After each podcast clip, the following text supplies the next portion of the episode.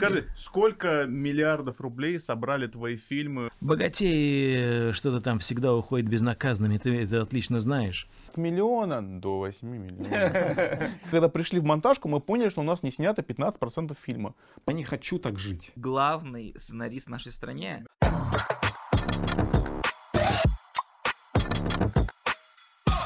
Всем привет, друзья, это Bubble Подкаст. У нас сегодня в гостях Николай Куликов, замечательный сценарист, продюсер, стендап-комик даже. В прошлом. Да, в прошлом. Но в прошлом не бывает. Да.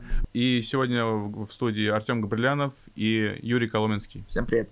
Привет, здрасте. Кажется, Артем, ты не, не совсем правильно представил Николая, потому что, мне кажется, э, не совсем регалиями, потому что Николай это главный сценарист в нашей стране. Да, Да, хорошо. ну, Чел- Не-не-не, Да. Секунду, подожди, секунду, подожди, хорошо. подожди. Скажи, сколько миллиардов рублей собрали твои фильмы в общей сложности, которые ты написал? Пять? Больше? Я всегда работал в команде. Ни один фильм я не написал один. Всегда была банда сценаристов. Но И- ты был, был не атаманом. Нет. Волком. Если посчитать чисто по деньгам, то может быть гораздо прибыльней э, фильмы. Ну, ну, не скромничай, ну ладно, скажи сколько. Ну, если вот считать, если складывать фильмы, в которые, у которых в титрах я сценарист, то это несколько миллиардов рублей. Типа там, не знаю, наверное, 5. Ну, одно движение вверх только ты, Ну, 3. да. Ну, экипаж полтора. Ну, типа так, ну, 4,5. фигня. Ну, типа 6. Ну, слушай, очень... э, я для себя недавно открыл такого чувака по имени Наваль Равикант. Я всем очень рекомендую послушать Наваль Равиканта. И это такой инвестор, и я бы даже сказал в чем-то философ. Ну, точнее, я- ну, философ, наверное, слишком сильно сказано, но инвестор, очень думающий инвестор такой. И он говорит, что э, он советует людям, которые входят в профессию, не играть в статусные игры не мериться как бы любыми какими-то статусами, потому что это игра, которая приведет тебя заведомо к проигрышу. Почему? Вот. А, потому что ты, ну, я еще когда-то давно занимался цайдзицюань. Это такая, скажем, гимнастика, связанная, соединенная с э, боевым искусством немного. Очень давно, в детстве еще. И наш мастер говорил, что не говорите о том, что вы лучше или сильнее кого-то, потому что если посмотреть на всю историю э, боевых искусств в прошлом и в будущем, всегда окажется, окажется кто-то сильнее вас. То есть вы, когда так заявляете, вы кому-то уже проиграли. И так не нужно делать, чтобы не сбивать свой фокус на самосовершенствование. Это логично, но, Николай, не вы себя называете лучшим сценаристом, Мы. а мы называем лучшим сценаристом. Ну, Мне я очень- стараюсь избегать таких разговоров. Мне очень понравилось, ты меня просто покорил в свое время своим постом в Фейсбуке. Я, я не, не смогу сейчас дословно процитировать, но ты писал следующее, что все наши режиссеры, сценаристы при создании фильмов, они стараются закладывать какие-то вечные истины, которыми они объяснят молодому поколению, как надо жить, вот все такое. И, и ты говоришь, это на не надо ничего.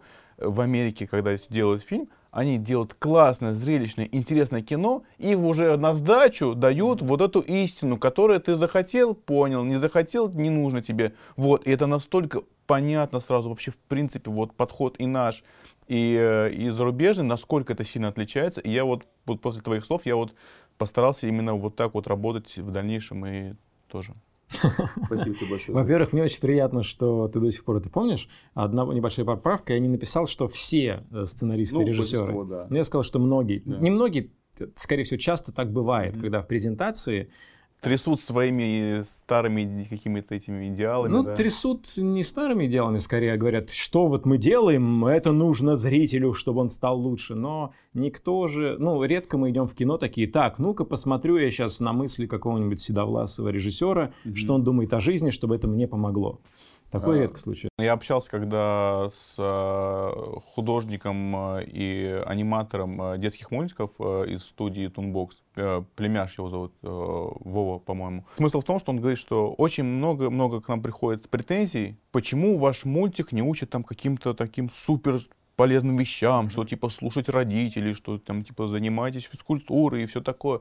А какие-то у вас очень поверхностные. Он говорит, что, ребят, Вы, если думаете, что вы поставите мультик перед пятилетним ребенком, и он всему научится во всю свою жизнь, так кла- классно будет человеком, нет, это не так. Он смотрит на вас, он смотрит на ваше поведение, он смотрит, что вы курите, он смотрит, что вы ругаетесь. Там еще... То есть мультик не научит всему этому. То же самое и кино. То а, кино не научит тебя быть хорошим человеком, сколько бы ты ни закладывал туда каких-то идеалов и правильных мыслей.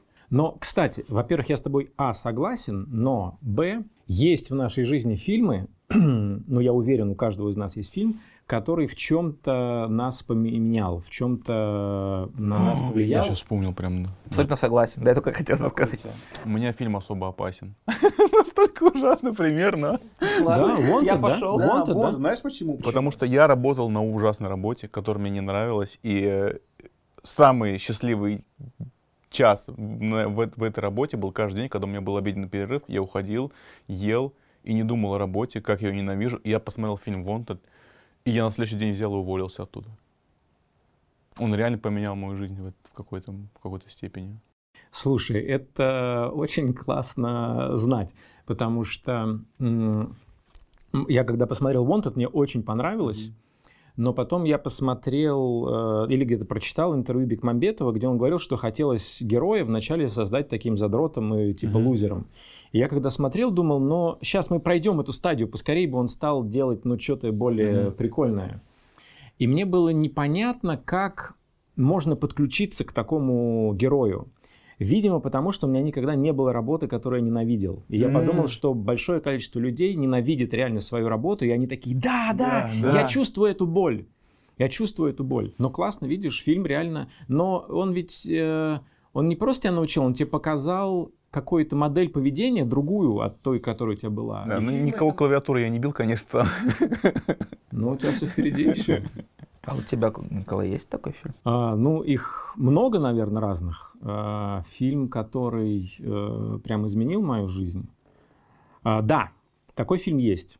Он называется а, «Очень страшное кино», первая часть. А, Интересно, начни фильм, не могу. а, потому что я тогда учился на журфаке на пятом курсе, и у меня стоял вопрос, и я ничего не, и я занимался театром. Я работал в издательстве МХАТ, там пытались сделать театральную газету под руководством моего учителя.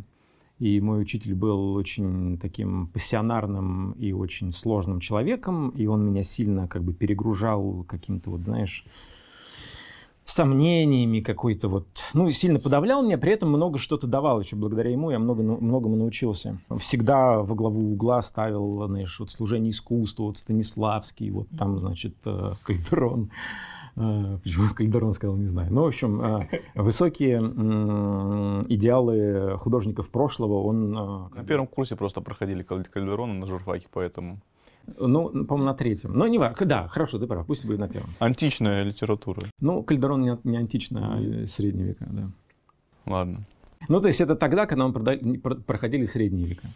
А, Но я, когда прочитал Кальдерона, я понял, что не должен я читать, потому что мне реально неинтересно. Ну, короче, неважно. А, Короче, он все время говорил, вот там Мирхольд Станиславский, и по сравнению с ними ты и твои идеи, э, ну, кажутся абсолютно мелкими. И еще у меня не было денег тогда, потому что что ты заработаешь, работая в издательстве МХАТ. И у меня был тогда товарищ Леша Ляпичев, он играл в КВН.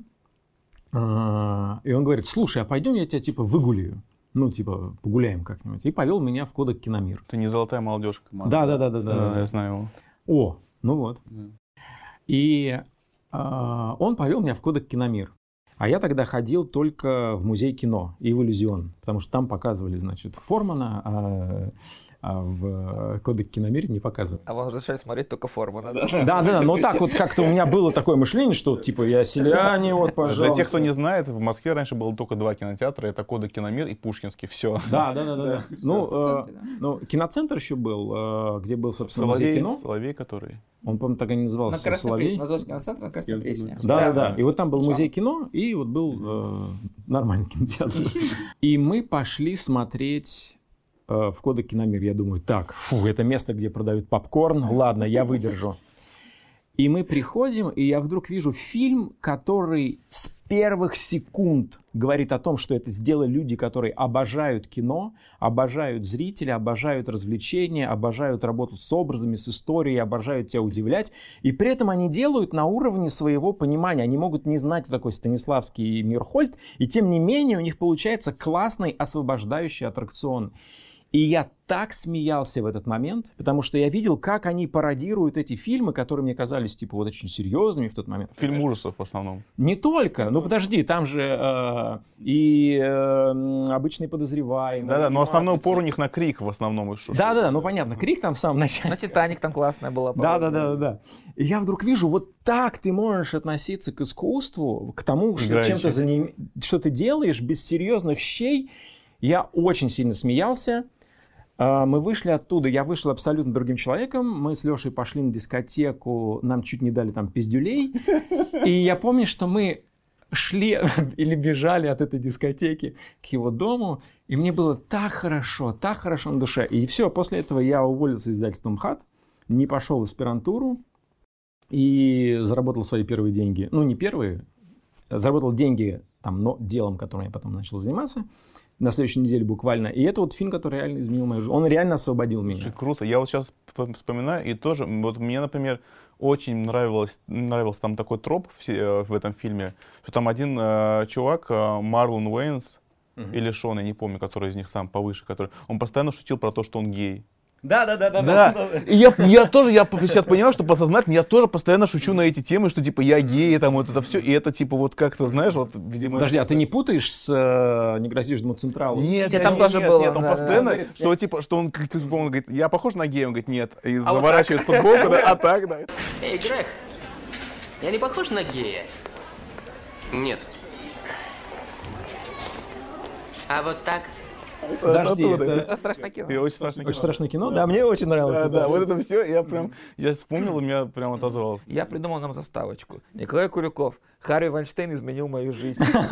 Да, кстати, даже А, Мирамакс. это же, да-да-да, Мирамакс, да, да, да, да. Ну, хорошо. Подожди, подожди, Юр, у тебя Мой какой фильм? фильм изменил твою жизнь? Вот это я, я на самом деле сидел, и было очень сложно, но если честно сказать... Я да, спасибо за честность. Сейчас будет минутка честности, потому что до этого времени Что ребята никакие врали. серьезные. Ебано. Вот это тоже, вы, вы такие клевые фильмы назвали, а мне нужно назвать что-то очень серьезное, потому что когда мне было лет 5 или 6, наверное, я впервые по телевизору на Новый год тогда показывали фильм «Унесенный ветром». На Новый год там как раз первая часть была до Нового года, вторая после Нового года. Они вот так разделили, и был первый канал.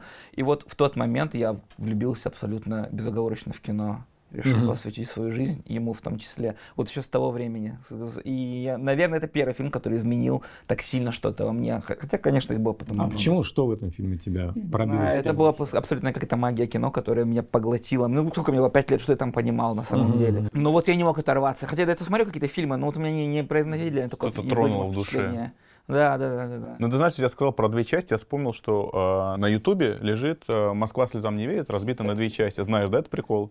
Что типа две части, и у первой части 14 миллионов просмотров, а у второй 7 миллионов просмотров. И то есть 7 миллионов человек посмотрели фильм и такие, ну классно, баба родила и легла спать, нормальное кино.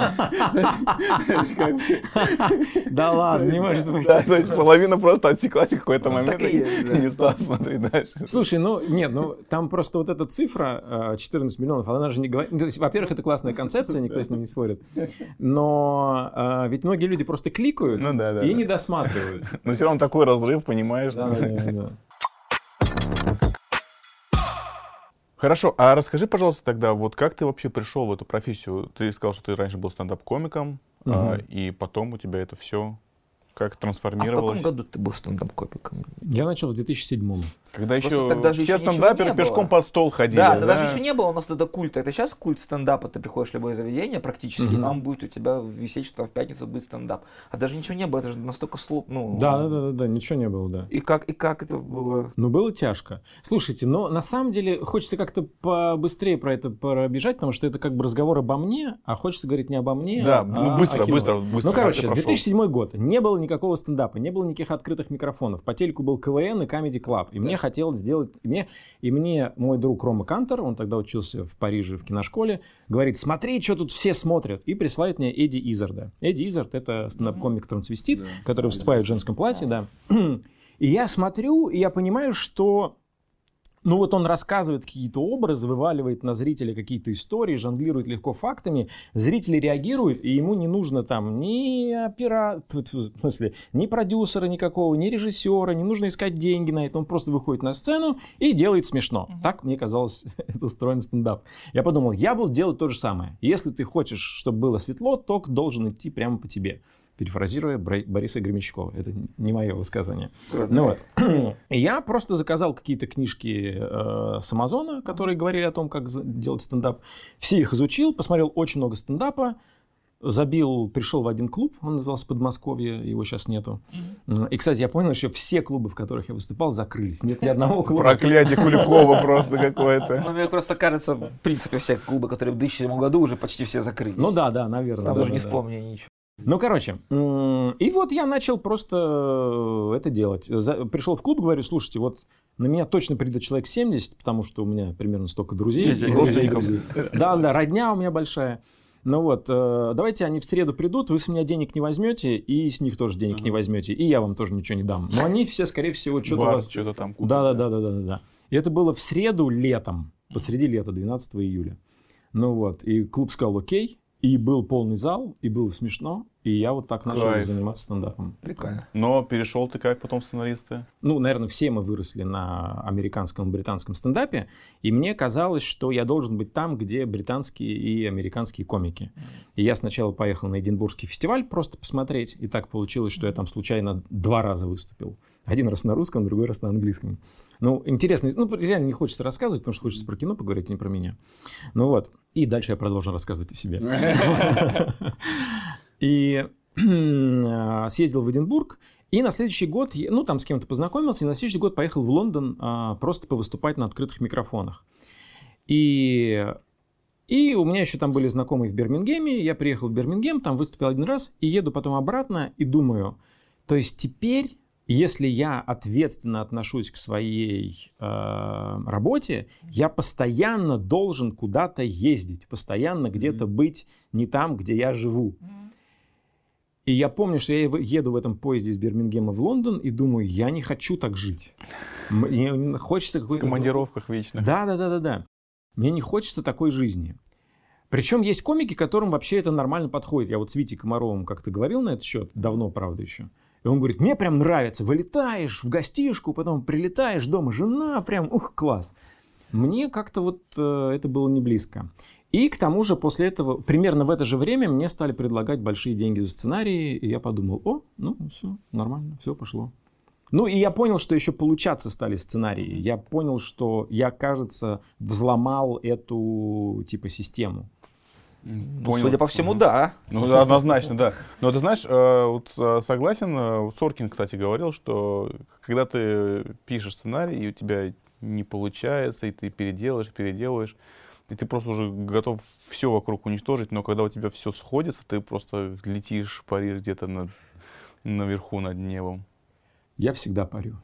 Да? У тебя нет вот мучительных таких вот моментов, когда там переписываешь, не, не выходит, writer's блок, вот это все? Writer's блок у меня не бывает. Вообще? Мучений я тоже стараюсь не испытывать. Ну, то есть... Э, я знаю, что есть люди, наверное, которые мучаются над э, какими-то сценарными задачами, но я для себя, ну, давно понял, любая сценарная задача решаема. Надо просто задать правильные вопросы, и если ты своему мозгу задашь правильные вопросы и посмотришь на проблему, как правило, с какой-то другой стороны, мозг начнет как-то крутиться, и он будет предлагать ответы. А, самое главное его запустить. И, э, ну, там, что, что мне помогает там, в сложной, например, ситуации, когда я задаю себе какие-то вопросы, иду в ванну, наливаю ванну, выключаю свет, ложусь на час в теплую ванну у тебя подавляются разные, ну, все другие э, Органы, ощущения, чувства. да, и у тебя начинает работать только подсознание. Ну, не подсознание, вот какой-то странный да, этот да. механизм, я не знаю, может, это не подсознание. И он выдает ответы. И много раз бывало, что я выскакивал из ванны, босыми ногами шлепал, значит, компьютер и что Ноутбуку мокрыми руками. Очень важно в этот момент записать. То есть, когда тебе пришла идея, вот бывает, ты засыпаешь, и тебе приходит идея, и думаешь, завтра запишу. Вот нет, надо типа доставить себя, встать, дойти до телефона и записать. Ты мне напомнил, что знаменитый великий сценарист Далтон Трамба ведь так писал свои. Прям в ванной у него была такая машинка, он ставил и прям в ванной набивал себе сценарии. Ну, я Нормальная поним- практика, Да, да, да, я да-да-да. понимаю этот э, ход, конечно. Подожди, но в в какой момент ты начал понимать, э, что у тебя начало получаться, что, что ты говоришь, тебе начали предлагать большие деньги? Какая у тебя ключ- ключевая была точка, в котором ты понял, что все, типа, я вот этим занимаюсь всю жизнь или большую часть своей жизни? И э, какой-то у тебя был поворотный момент? Да, когда э, я за 13 дней написал первый драфт сценария «Движение вверх». Вот это получилось сделать за 13 дней. Я никогда больше не повторил этого и не хочу повторять, потому что это довольно изнурительно. Но тогда была ситуация, что он нужен был довольно быстро. И я не с нуля написал, э, там э, просто мне позвонил э, Леонид Эмильевич Верещагин, выдающийся продюсер. Он давно меня тянул как бы на фильм про баскетболистов, но я после «Легенды номер 17» не хотел уже писать про спортсменов. Вообще спорт особо не люблю. Ну, то есть я не смотрю, и он не доставляет мне там эмоций. Но он звонит и говорит, слушай, как примерно вот что там может быть? Он говорит, здесь у нас может быть вот это, вот это, вот это, и в конце вот такой матч, на котором вот так вот все происходит. И у меня как-то все сложилось, и э, я начал писать прям, э, прям, я помню, я ввел себя в такое состояние, когда вот я прям по часам жил эти 13 дней. Э, начал писать, и я помню, что я ему отправил какую-то часть работы, и причем мы договорились, что я буду отправлять ему прям э, кусками. Обычно так не делается, но э, он большой профессионал и может смотреть кусками. Я помню, что я отправил ему и пошел бегать потому что важно было держать себя в таком тонусе. А, И вдруг звонит телефон у меня. Э, Здесь вот я смотрю, Верещагин, думаю, вот это, ну, то есть не- это человек, который ты не можешь не ответить. Я... И он начал говорить о том, что он почувствовал, когда он прочитал это. И я увидел за этим мощные эмоции, и я понял, что все гипотезы о том, ну, как сделать разговорную сцену, например, напряженной, они все сработали. То есть он чувствует то, что я хотел, чтобы он чувствовал. И я думаю, а, как бы все заработало, все примерно пошло. И я тебе должен сказать, что большая подвижка у меня в голове в отношении сценариев случилась, когда я начал читать комиксы. Опа. Поэтому вот. Начал мыслить картинками. Да, потому и я должен сказать, что дело, которым вы занимаетесь, почетное, важное, очень нужное для русской Спасибо. культуры. Спасибо. Прям для русской культуры. Я не, э, ну как бы не, надеюсь, не, э, как сказать, Не льстишь. в- Да, не льщу для красного словца, и мне, наде- и мне кажется, не преуменьшаю вашу заслугу. Потому что очень важно начать воспринимать произведение и какой-то сложный интеллектуальный объект, как, например, кино или историю, как э, цепь микробитов, которые, сталкиваясь друг с другом, что-то рождают в тебе. Э, ну, пробуждают Эмоции. какие-то эмоции, да-да-да, интерес, там, какие-то размышления и так далее. Помню, когда поехал в Америку, купил, ну, то есть я пришел в магазин комиксов и э, говорю, слушайте, я вообще зеленый человек, вообще ничего не знаю про комиксы, посоветуйте мне какие-то вещи. Ну, и мне там, там, ал- ну, Мура, там, конечно, Геймана дали. Загрузили тебя, короче. Да. Да, да, да, да, да, да. Я такой, о, интересно, все, клево, да, да, да. Ну вот, и, но первый, который я про- прочел комикс, это был, по-моему, назывался Метрополитен Полис про отдел полиции во вселенной Бэтмена. То есть там Бэтмен вообще где-то по краю летал, и вот были отношения между этими... Копов. Да, да, да, да, да. И они так общались, между ними были такие отношения, они говорили такими крутыми фразочками. Я вдруг смотрю, что я за них переживаю, за этих нарисованных человечков. И я вижу, как кадрик к кадрику, вставая рядом, создают интересное столкновение. Я думаю, а, так я же могу примерно так же писать и сценарий. Каждая строчка, сталкиваясь с другой, должна же рождать какое-то, ну, какую-то искру, искру высекать небольшую. А, Николай говорил про комикс Gotham Central. Ссылочка в Я всегда описании. мечтал показать вот так это, а потом туда добавляют какой-то квадратик, но никогда они так не делали, сейчас они, видимо, тоже. Квадратик будет слева от тебя, короче. да. Классно. Ко- Комикс бабу покупайте. Да, я всем сценаристам, а, с которыми мы начинаем работать, советую прям, ну, во-первых, я советую читать американские сценарии, а во-вторых, я советую читать комиксы обязательно. Ну, то есть найти какие-то комиксы, которые конкретно человеку нравятся. Николай, такой вопросик будет. А, скажи, пожалуйста, вот для людей, которые, вот, например, только сейчас начинают или думают о том, что они могут писать сценарии, в том числе и для комиксов, и для фильмов, вот у тебя есть сколько-то фильмов? Десяток? Я сейчас точно не скажу, ну, где-то десяток не, фильмов. Не, ну, даже 6-7, наверное. Не, ну еще сериалы ты писал, общую Да, работу. да, мгм, мгм. Сколько вообще ты написал работ, Которые пошли в стол. которые в итоге никуда не получилось? Сколько нужно писать, чтобы вот твои, условно, 10 фильмов вышли? Ну, мне повезло в том плане, что только один проект, который мы писали с товарищем, э, с Лешей Казаковым, с которым потом написали «Горько», э, он предложил написать проект под названием «Комедию. Чего хотят девственницы» в далеком 2000, наверное, 6...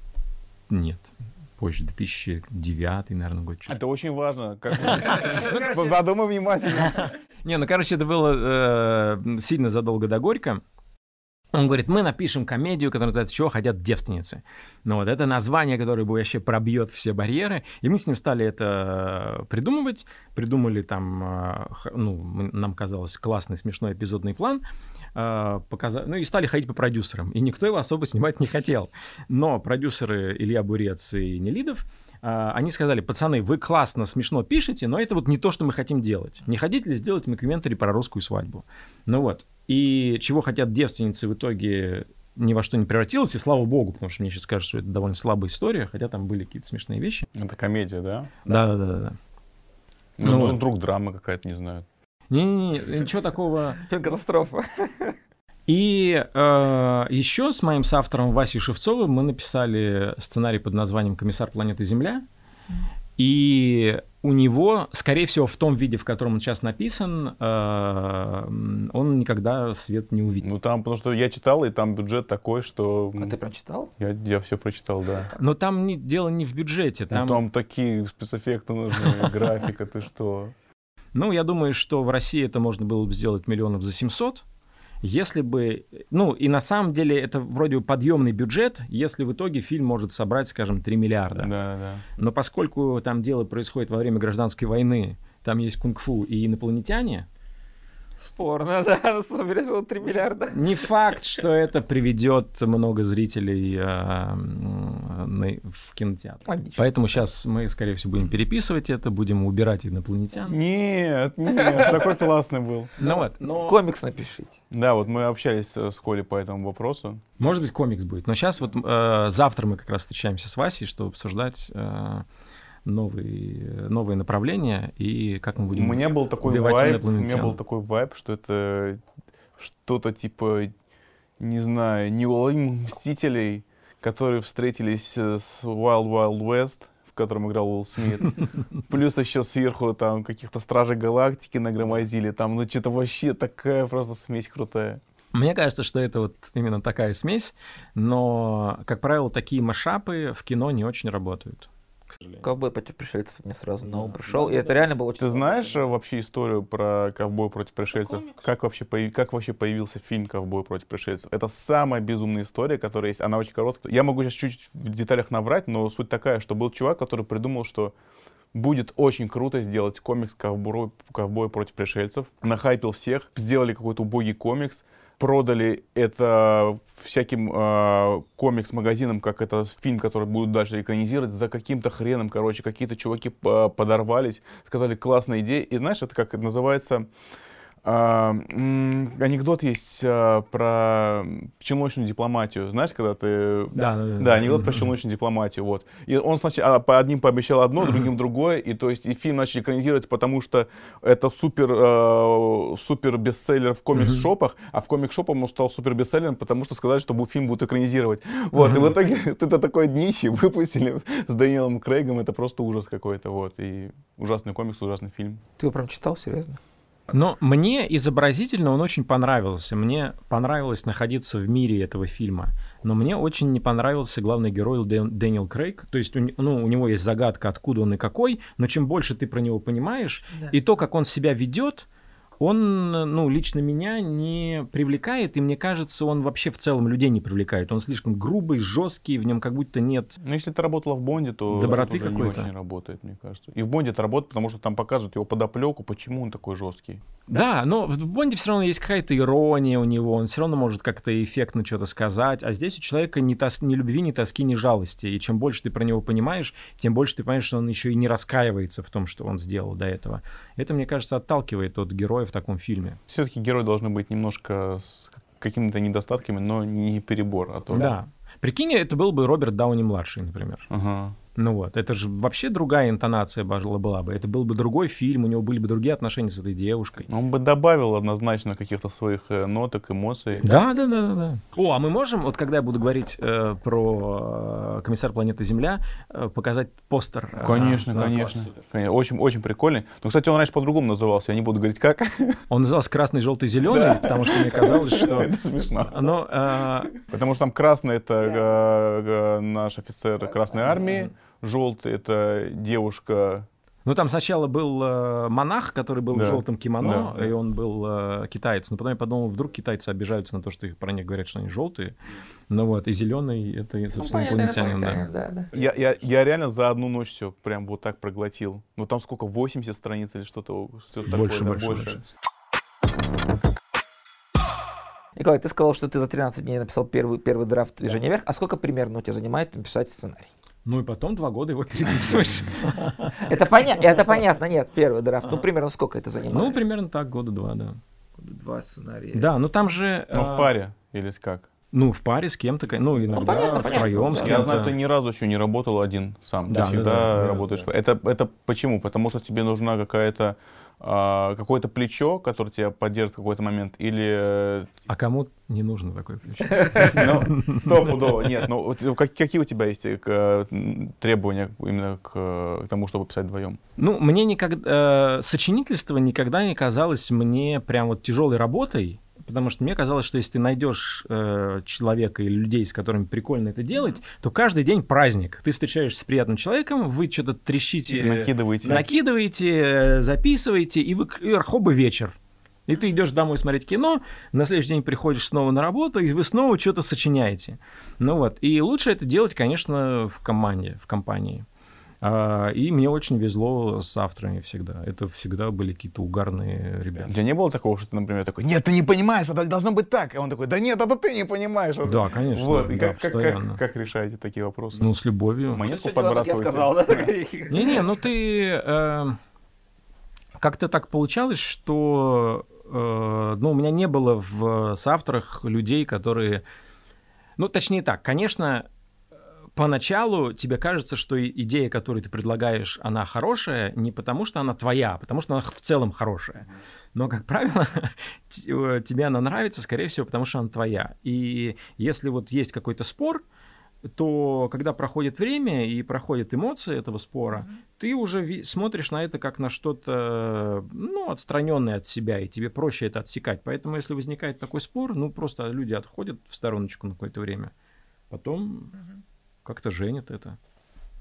А как у тебя обычно получается? Тебе, приходят и говорят, вот у нас есть идея, нам нужен сценарий. Или ты Да, как-то сам придумываешь какие-то... У тебя рождается какая-то мысль, и ты сам написал его. Вот такого. Ну, раньше вот все до, вплоть до фильма «Герой» включительно, это было так. э, Какой-то партнер, контрагент или другой человек говорил, Коль, вот есть такая идея, как ты хочешь с ней отнестись? Но я думаю, я бы вот так вот к ней подошел, ну, типа, давай вот так вот делать. Ну вот. А вот э, комиссар планеты Земля или семейный бюджет э, это то, что вот мы внутри себя уже придумали. Но у вас еще до этого другой проект был, который вы сами тоже сделали, это «Я худею». Я худею, но это идея Леши нужного Да, была. да. И огонь. Но ты это там то- был продюсером еще, помимо всего прочего. Ну, в- пришлось в какой-то момент. Но... Да, я даже смотрел твой дневник продюсера, который ты А. выкладывал, да. Я вообще твой фанат сейчас, оказывается, понимаешь? Я прям- Спасибо тебе большое, Да. это очень приятно. Вот, мне очень нравилось, как ты выкладываешь. Давай встречаться чаще без подкаста. Я сейчас думал, сейчас просто скажешь, давай встречаться без, без чаще. И ты все равно Ну, согласен. давай попробуем.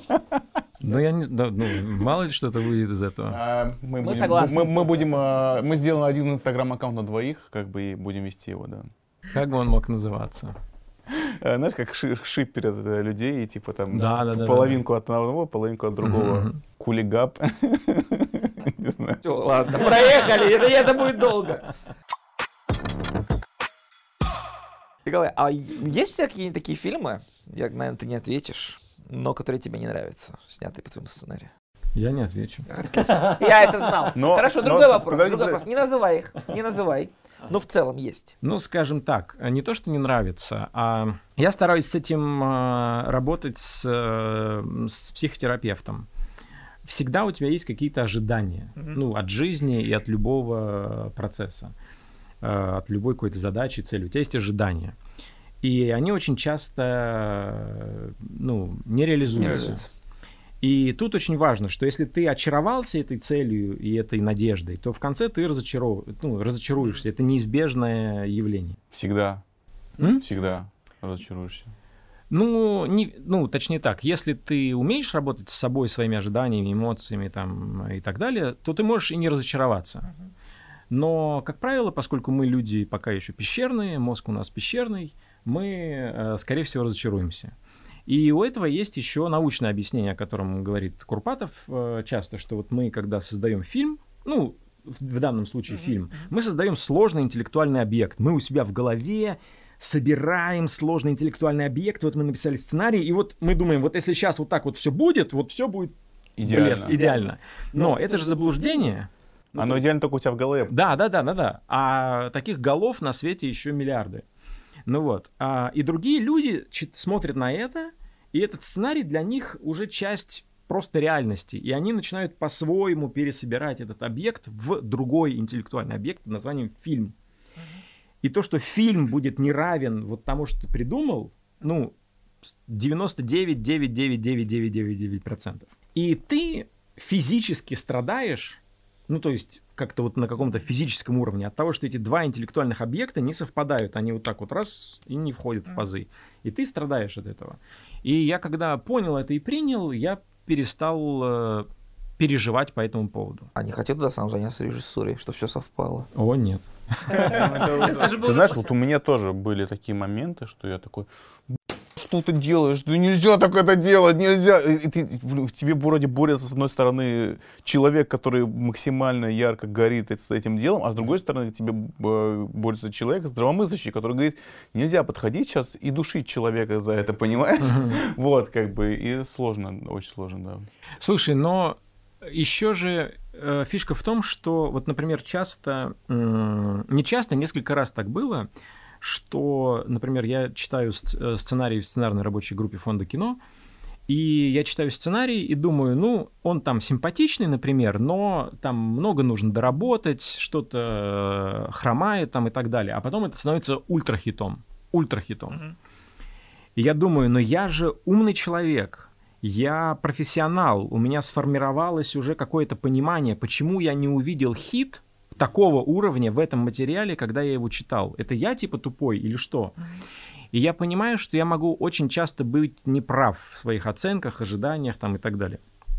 Ну вот, поэтому я, э, когда э, даже там мой сценарий, например, режиссер или другой соавтор э, подвергает изменению, я не, не мой сейчас сейчас мой у меня не сейчас не первый инстинкт типа стой, давай вернем как было. Мгм. Мне хочется посмотреть на то, что получится в итоге. Это может мне не понравиться, но может и удивить. Ну вот, а, поэтому я спокойно, ну, стараюсь спокойно относиться к этому и всегда допускаю, что я могу ошибаться, а режиссер, продюсер или другой соавтор может быть правее меня. Ну, меня тогда следует сразу следующий вопрос, который вытекает из твоего предыдущего, потому что ты вот говоришь, что я вот могу ошибаться, я профессионал. А, смотри, очень часто, почти во всех фильмах есть какие-то логические ошибки, какие-то сюжетные дыры, еще что-то. И фильм, обычно сценарий фильма переписывают очень много раз, и все равно эти все штуки никто не чекает, не ловит. То есть как так получается, что большое количество людей, начиная с сценариста и заканчивая там скрипт-супервайзером, они все равно это пропускают. А потом люди такие, блин, это же было так очевидно, почему они до этого не думают. Это как, это что, это замыльность глаза или что? Я думаю, что это какое-то свойство наше, ну, как людей. Ага. А, в том, что когда мы когда съемочная группа и продакшн-компания, и потом маркетинговая компания, которая это прокатывает, когда они смотрят на объект, они видят что-то свое, они по-разному на самом деле его пересобирают. А когда видят зрители, ну, это знаешь, когда вот ты смотришь, например, кто хочет стать миллионером, А, ну да. дома такой, да, да, да, конечно же, это понятно. Футболист, который получил золотую бутсу пять раз подряд, ну, конечно же, это Месси там, да? Нет, не Месси, не знаю. Ну, не особо люблю футбол. Ну вот, короче, тебе очень понятно, потому что ты смотришь со стороны, ты расслаблен там и так далее. У тебя нет никаких ставок э, в этом процессе. А когда ты в э, процессе, ты думаешь, так, все понятно, у тебя что-то там сложилось. Особенность же наша в чем? Что мозг очень часто заполняет э, какие-то лакуны, которые м, мы на самом деле не воспринимаем. То есть вот сейчас я смотрю вот так вот, и мне кажется, что я вижу комнату целиком. На самом деле нет.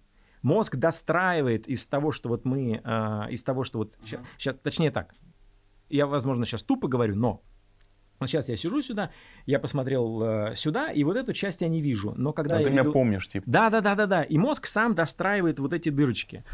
И то же самое происходит в момент производства фильма. Потом ты выкладываешь его, люди говорят, а как, а что они, как они здесь-то появились? Ты говоришь, ну, в см- а, ну, ну, ну, там же они вот там же были, и человек совсем э, не так, зритель не так это считал. Так они самое так интересное то, что зрители э, и- и очень часто и невнимательно смотрят, в принципе. И, Мгм. например, какие-то твои вещи, которые ты там, знаешь, условно говоря, ты там заложил какую-то важную мысль в двух, э, в двух каких-то фразах в начале фильма, они уже не помнят вот эти важные фразы там через 15 минут. Мгм. И они невнимательно посмотрели, кто-то отвлек, кто-то еще, они такие, да это же сюжетная дыра. Да нет, просто невнимательно смотрел, блин. Не, ну, э, с одной стороны, бывает и такое. Эм, И... Но бывают, конечно, моменты, когда вы э, сняли фильм, и вы сами смотрите, понимаете, дыра. Но взять этих актеров снова и переснять с ними что-то или что-то переозвучить уже нельзя. И ты такой, ну, будем жить с этим. Ты знаешь, это же был такой фильм замечательный, ну как замечательный. По-моему, я даже рассказывал эту историю. А, назывался фильм «Снеговик». Он снят по довольно-таки известному бестселлеру детективному. Единый СБ. Так получилось, непонятно как, что э, съемочная группа уехала в экспедицию куда-то там в северную страну, я не помню где, в Норвегия, Финляндии, по-моему, в Финляндии, Норвегии, что-то такое. И они забыли снять 15% фильма. Они это поняли только в монтажке. В смысле забыл. Вот так вот, вот режиссер говорит, мы когда пришли в монтажку, мы поняли, что у нас не снято 15% фильма.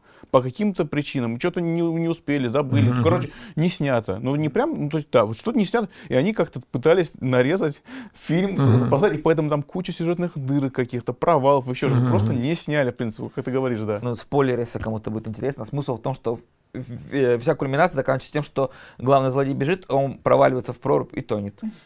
Это это, ж- заканчивается. это ж фарго. Это ж- Это так, это фильм- Не, ну там это вот просто вот внезапно, там какая-то сцена, он бежит, бежит, хоп, утонул, все, закончили. И ты такой сидишь, такой, что произошло только что? да, Но да. тебе потом все равно, если, ну, как тебе как продюсеру, как э, предпринимателю, тебе потом все равно нужно выкладывать этот продукт на рынок, потому что нужно окупить хоть какие-то деньги. К тому же мы знаем, что какие, какие, какими бы фильмы ни были, они все равно могут нравиться зрителям и приносить кассу. В том числе. Поэтому я думаю, ты сейчас вполне можешь продать свой сценарий про девственниц. За сколько там у тебя ставка?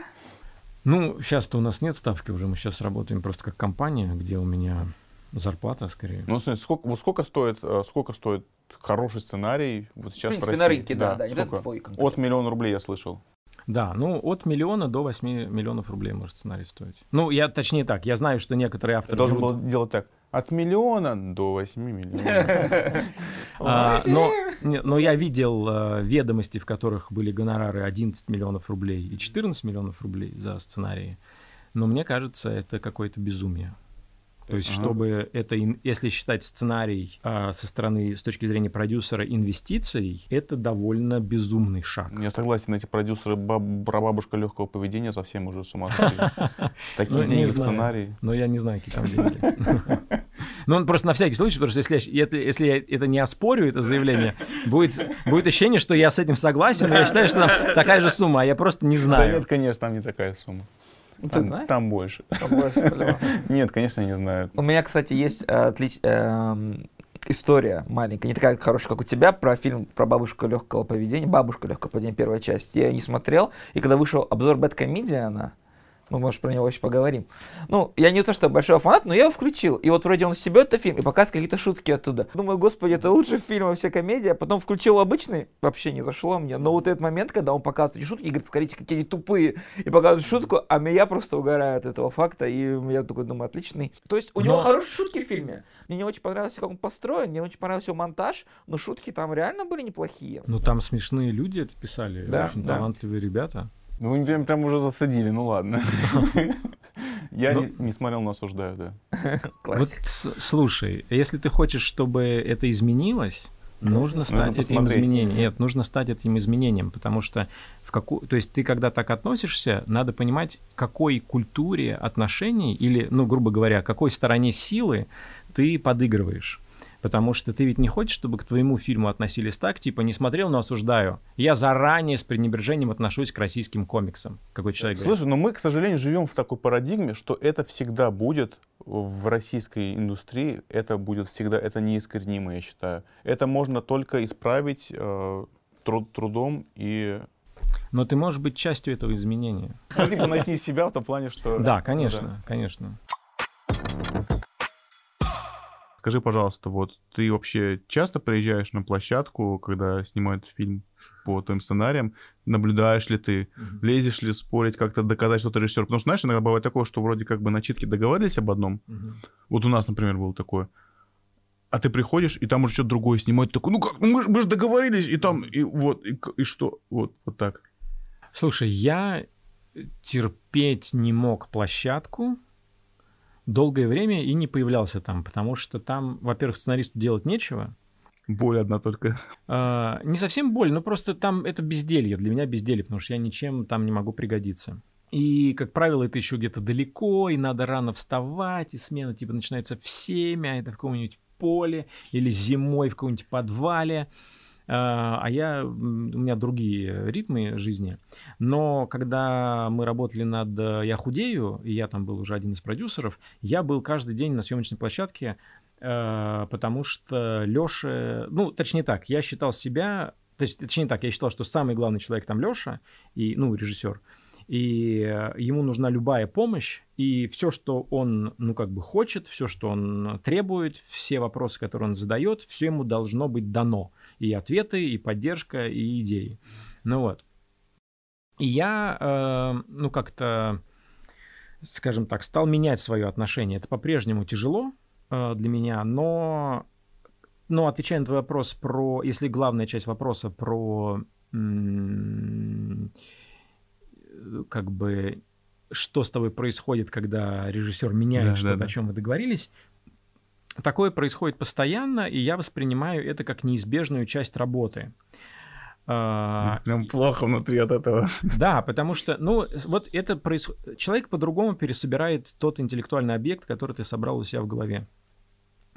И очень часто эти изменения зависят ведь не от режиссера, а иногда от обстоятельств. Стопудово. А, ну вот сейчас мы, например, снимали семейный бюджет в Краснодаре, ну и ну пока что киноиндустрия в Краснодаре находится в зачаточном состоянии, и там нет такого количества профессионалов, которые тебе нужны, нет такого количества возможностей, инфраструктуры для того, чтобы что-то снимать, и многое шло по бороде.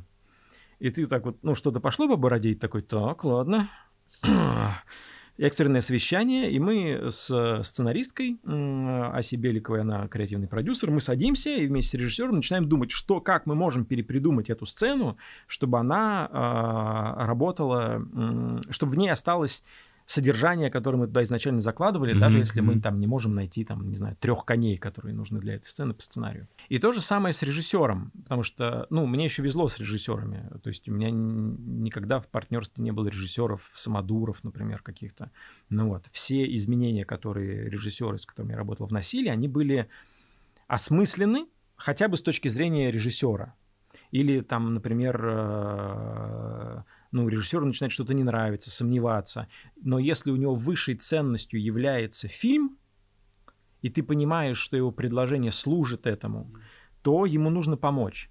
Иногда ты не видишь это. Он говорит, давайте что-то поменяем, а ты не понимаешь, как это служит нашей общей задаче. Общей цели, да. Да. Так надо не враждовать с ним, не в конфликт входить. У него и так много проблем сейчас. Каждая минута режиссера очень дорога.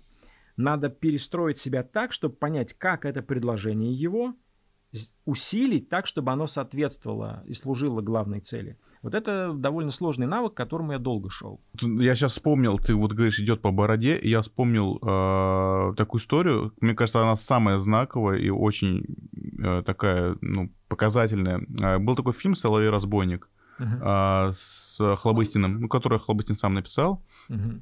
Ну, такой довольно, довольно необычный фильм, я бы так сказал.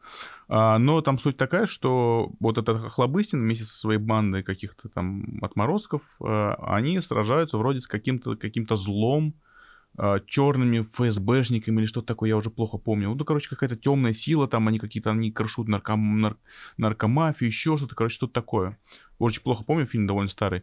Вот, и в чем там суть, что в конце они принимают бой, там типа 5 человек против условной армии из 500 человек, этих самых черных ментов в каких-то страшных погонах.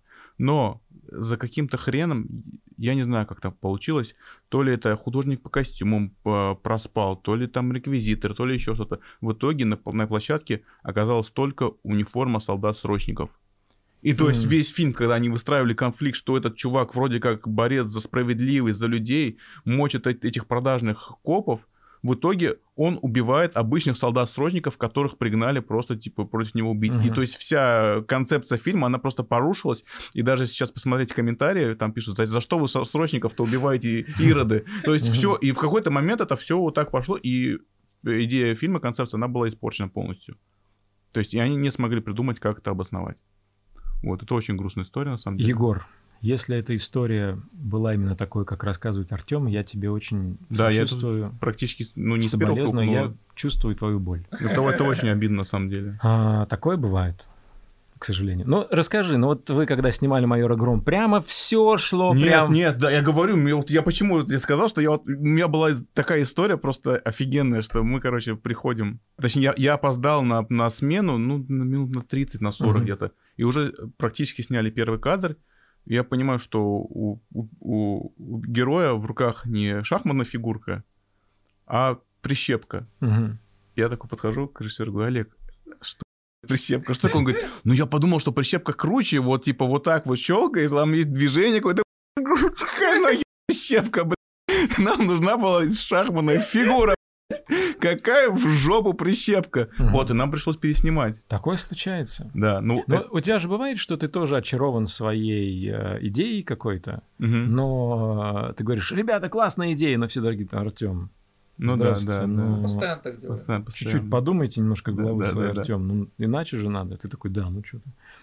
А, это нормально, но если, мне кажется, установить какую-то, какой-то тип коммуникации у создателей изначально, ты приходишь к тому, что, э, ну, то есть, например, у нас в компании принято доверять чужому решению, а и, а чаще всего, если тебе приходит какое-то решение, которое что-то меняет, ты его всем озвучиваешь как можно быстрее. И мне кажется, классно, что сейчас есть вот... То есть я не знаю, как делали это до того, как не появились вот чаты в WhatsApp и в Telegram, но сейчас нам это позволяет mm-hmm. очень быстро тестить какую-то да. идею.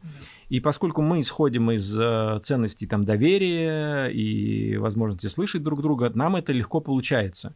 То есть у нас это легко получается делать. А, там, где не установлены эти правила, наверное, там а, возникают трения неприятные. Да, ну ты знаешь, я понял, что вот, вот у продюсера конкретно, вот как ты правильно сказал, основная задача это помогать режиссеру, потому что столько, столько всего происходит вокруг, что, ну, я не представляю, как, как, я не представляю, как люди снимают там по два фильма в год, например. Ну, то есть закончили один проект, ушли сразу на другой. То есть я, мы сняли в прошлом году, я до сих пор отхожу от этого всего только. Очень стрессово. А терапевт есть у тебя? Нет, ну типа, он, который помогал бы справляться с последствиями кино, киносъемки или что? Нет, нет. просто похож на человека, которому нужен терапевт. Я сейчас смеялся слишком нервно, да. А спортом ты занимаешься? Да, вот и, ты знаешь, я вот когда прихожу в зал, как-то угу. меня отпускают все проблемы, я заметил и... То есть ты работаешь со своим телом э, целенаправленно его, ну, улучшаешь его состояние. Ты понимаешь, что это орган, который требует такого же внимания, как, например, мотор автомобиля. Ну, мне нравится просто, я бы сказал, это заниматься. Ну, как-то. Но ты видишь в этом да, ну, какие-то да, я, позитивные я, я исходы. вижу, что мое тело отзывается на Мгм. То же самое э, с твоей, на самом деле, душевной, скажем так, жизнью происходит. Это тоже механизм, который нужно чистить, с которым должен работать специалист. И, к сожалению, в нашем бизнесе, где очень сложно стать э, заложником там, своего эго, чужих эмоций, чужих установок. К сожалению, в этом бизнесе очень сложно потерять вот изначальную настройку. И очень классно, когда есть специалист, который следит за этим, Ну, который это отслеживает. прям специалисты, прям профессиональные, которые занимаются именно по рабочему выгоранию или что? Не, ну, ну, у меня вот просто психотерапевт э, три с половиной года. Ну, это просто психотерапевт. Э, Этот подход называется что-то там, какая-то когнитивная, что-то там, Мгм. какое-то слово, я забыл. Вот это когнитивный подход или это Ага. терапия. Ну вот, мне это очень помогает. Я вижу, что ты очень спокойный, ты очень расслабленный. Я прям завидую тебе в какой-то степени. Какой из всех фильмов, которые написал твой самый любимый, и почему это я худею?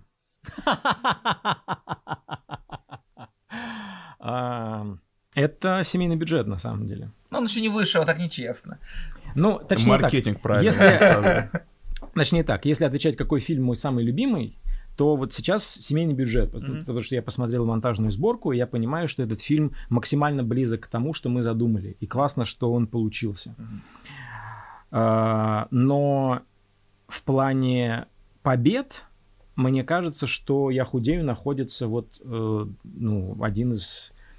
Ну, это одна из моих при- самых приятных побед. Ну, Мгм. понятно, что я ее разделяю с другими авторами, Ну, и конечно. с Костей Майером, и с Лешей Нужным. Ребят, вы очень талантливы, работать с вами большое счастье. Мгм. Это довольно простая, просто очень, ну, прям какая-то несло- сильно несложная история.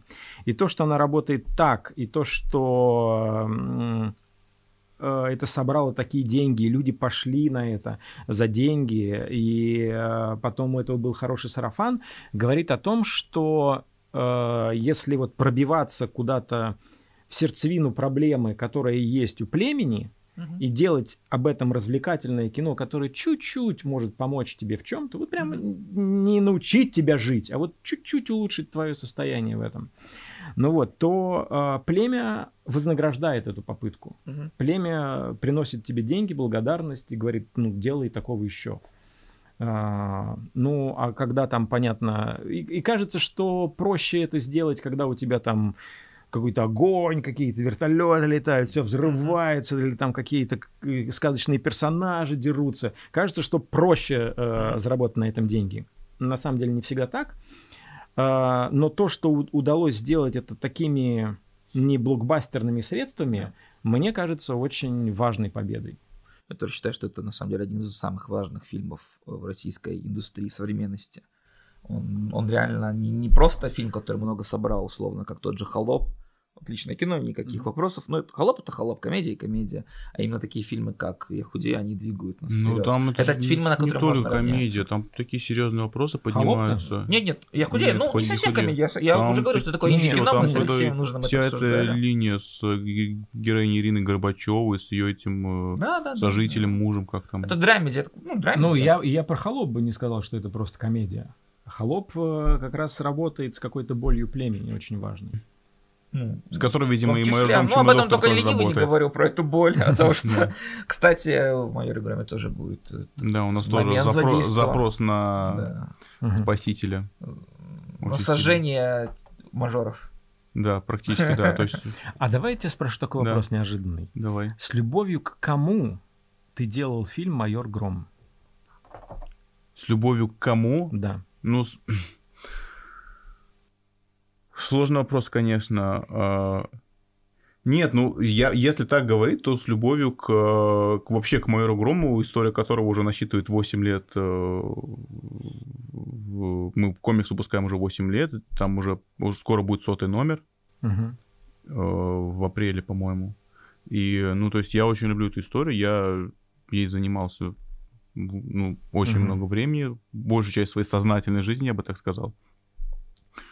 Поэтому, да, с любовью к, с любовью к, к истории и к людям, которые все это время читают эту историю, потому mm-hmm. что мне было очень важно перенести э, бережно то, что люди, огромное, просто реально огромное количество людей полюбили эту историю в комиксах, uh-huh и плавно ее принести, чтобы она понравилась тем, кто уже читал, и чтобы она зацепила тех, кто еще не читал, и попутно убрать какие-то вещи, которые мне кажутся устаревшими, ненужными, вычистить их оттуда, чтобы оно стало uh-huh. еще лучше и прекраснее. Но с любовью к истории тогда, скорее всего. Uh-huh. Okay к себе, к своему Достойный ответ. Ну, это ты же не меряешься ответами. Ну, мне интересно, как. А, Николай, ты спросил этот вопрос, потому что ты считаешь, что каждый сценарий нужно писать с любовью к чему-то. Мне вообще кажется, что любовь очень крутая штука. Мне, у меня вообще есть э, а я об этом как-то хотел подумать и сказать более ответственнее, но мне кажется, что когда говорят «Бог есть любовь», э, как бы на первое место ставит фигуру Бога в этом уравнении, а, и никто не ставит любовь на первое место. Но мне кажется, что если не представлять себе Бога как какую-то фигуру отцовскую, которая сидит где-то на небесах. И грозит пальчиком тебе. Да, и решает, и что будет, наказывать, посылает тебе испытания и так далее. А думать о том, что любовь — это самое главное. И вот в, люб... в таком явлении, как любовь, надо увидеть Бога, я абсолютно как неверующий человек говорю, mm-hmm. вот тогда начинает все работать.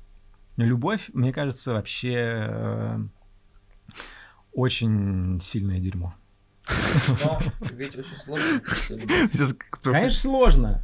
Так а никто Слушай, не говорит, что просто. Да, я вот... говорит тому человеку, а вот так, в общем, как ты говоришь, вот я реально понимаю, что я бы не знаю, где мне иск... подчерпать, например, вот эту любовь, чтобы я отдал. Ну, любовь это не обязательно же любовь там, ну, к человеку. Понимаю, это может быть, да. Я именно это имею в виду. Вот эту любовь внутреннюю, которую ты можешь отдавать вокруг. Это тяжело, это очень тяжело. Это не каждый может. Я хотел поговорить про движение вверх. Так. А, у меня есть один вопрос. У меня есть один вопрос. А, немножко такой с, с подковыркой. Как ты считаешь, а, какой, а, какую часть успеха фильма сыграл твой сценарий и какую часть успеха фильма сыграла историческая правда о том, что такой факт действительно был, и такое, в принципе, сложно представить, если бы этого не было. Ну, то есть, если бы такой фильм, мне кажется, сняли, мы просто сняли в России про то, как мы магически выиграем американцев, uh-huh. все бы сказали, что вы пи***. Никогда такого в жизни не будет и не было. Вот, насколько ты считаешь, что это твоя часть заслуги, и насколько реального исторического факта, который тебе, несомненно, помог подняться вот во всех аспектах э, драматургии в этом фильме? Ну, я бы тут, во-первых, сказал, что это не только и не столько мой сценарий, mm-hmm. во-первых, потому что там еще был э, автор Андрей Куричи, который тоже над этим работал, э, Леонид Емельевич Верещагин много туда вложил, и режиссер Антон Мегердичев. Э, Все, что касается каких-то спортивных mm-hmm. отношений, спортивной изобразительности, вот здесь бы мы без Антона просто mm-hmm. ничего бы не, не получилось. А, я думаю, что, конечно, важнее историческая основа а, Потому что, ну, в блокбастере э, и в таком в большом фильме очень важно спросить себя перед тем, как ты за него берешься, что герой совершил невозможного. Потому что если посмотреть на блокбастеры, которые прям сильно работают, герои, они работают, если герой совершил то, что вначале кажется абсолютно невозможным.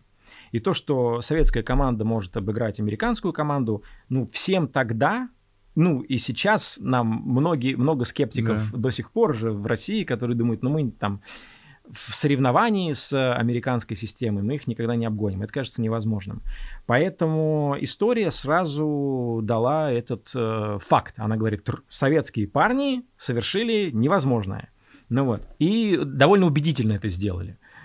Э, нам оставалось только как бы факты немножечко так как бы особым образом составить, mm-hmm. что-то выбросить, что-то добавить, что-то дофантазировать, чтобы это э, превратилось в двухчасовую историю. Потому что люди-то, фишка же в том, как бы, когда ты пишешь э, фильм на основе реальных событий, люди, не, когда они жили, они просто жили жизнь. Они жили ее не по законам драматургии, они просто ее жили, ходили там тренироваться, приходили дома, спали, там, не знаю, носки у них рвались там и так далее. А, и там много людей, а если в «Человека-часах» смотреть, то там же гигантская команда, и каждый из них прожил какую-то жизнь.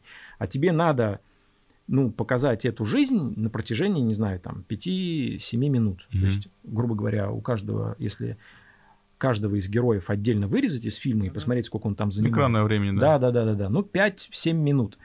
Конечно, это неправда. То, что происходит на экране. Это, ну, скорее, чаще всего неправда. И тут уже просто твое мастерство, или, как э, некоторые считают, бездарность э, сценаристов э, вступает в игру. Но э, в основе, конечно, лежит э, классный, мощный факт. Я понял. Как ты воспринял вот весь этот ролик? Вот, Bad Comedian, да, вот я тоже, кстати, мне- Который очень я- сильно я- хайпанул, да? Это Я тебе хочу склад- сказать, я не смотрел, э, в смысле, не, не смотрел, я не имел, я не имел отношения к фильму, но даже мне стало обидно за фильм после такого обзора, если Ну, честно. очень Мне кажется, сильно. он очень злой. А главное, он честный, на мой взгляд, ну, потому что, ну, реально хорошее кино. Я его ходил смотреть в таком благостном состоянии на Новый год, там, с родителями жены, и вот мы уходим, и всем понравилось. Это такая редкость, знаешь, вот. И я понимал, я причем сидел, я, же- я, у меня немножко другой взгляд, да, я не смотрю не совсем как обыватель, я стараюсь за какие-то вещи замечать, цеплять, и все равно он меня в итоге Мгм. докрутил, да, да, да, покорил. Вот я думаю, да и хорошее кино. Зачем придираться к мелочам? И потом реально это очень злой обзор был. Ну как, как ты вообще, ты переживал? А, ну, у меня это было впервые. Ну, У всех когда-то у нас будет первый раз с бэткомедианом, я думаю, так что... Позовем его сюда. Я не смотрел обзор, я э, посмотрел комментарии, и судя по тому, что мне писали в личку и в комментариях, я понял, ну, меня оскорбило э, обвинение в плагиате, потому что я точно не смотрел фильм «Миркл» и думал, так, отсюда я переношу это, это я переношу. Такого точно не было. Причем я никогда не стесняюсь э, заимствований. Я могу прям по минутам рассказать, что я в каких фильмах э, заимствовал.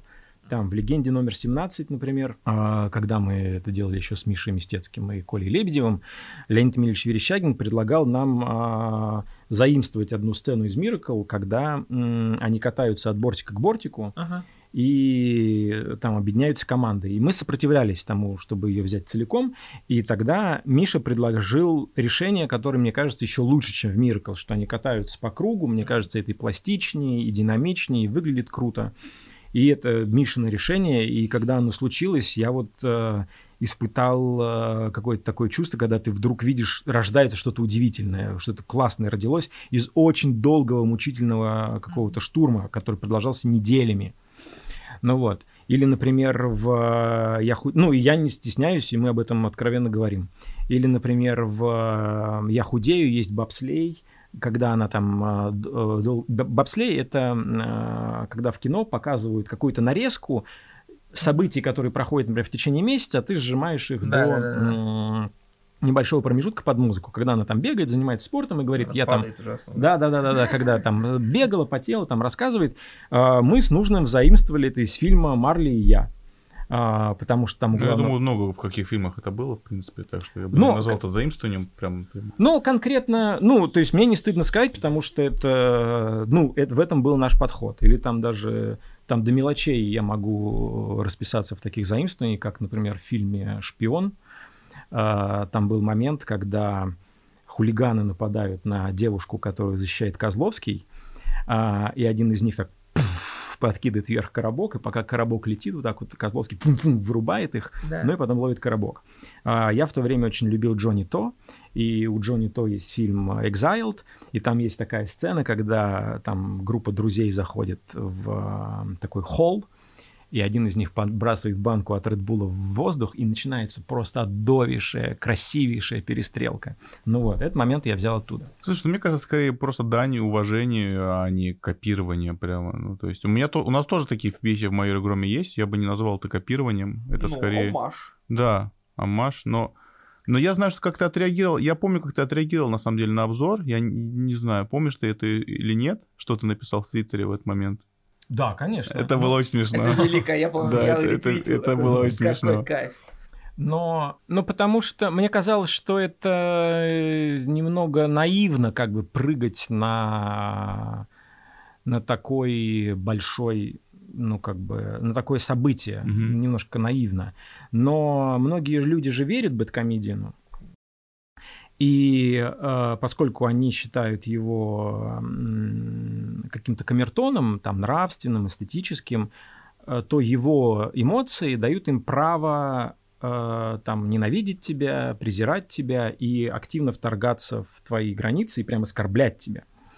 Ну вот, вот это было... э, Не, при- ну, То есть бы- тебе реально оскорбления да, пошли? да, да, Серьезно? Да, да. Желаю тебе сдохнуть, а что твоя жена родила уродов, да, да, да, да. да. Чего там? У него же армия просто какая-то. Бро, ты как. Я Ты не знал, что этот настолько далеко Ты заходит. готовься, готовься. Серьезно? Да, да, да, да, да, да. Я уже, зак- я уже закрыл личку. ВКонтакте, если что. Слушай, слушай, ты э, фишка в том, смотри, фишка в том, что ваша компания придумала майора Грома, вы сделали фильм про майора Грома, и придут люди, которые скажут тебе, что ты испортил майора Грома.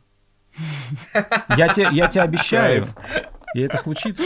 Да, смешно. А, как э, Я ну, тебе даже сам это напишу, добавить. а, мне вот, м, у меня есть приятель э, Йоан Саувич, который придумал А, да, лепру. конечно, Лепрозорий, Да, да, да. Он офигенный чувак, и он говорит, так странно иногда э, читать в комментариях, когда говорят, Йован, ты испортил лепру. И это пишет человек, который находится на сайте, который соз- ты создал, и он приходит, да, потому что ты его создал, и он тебя проклинает. Ну вот.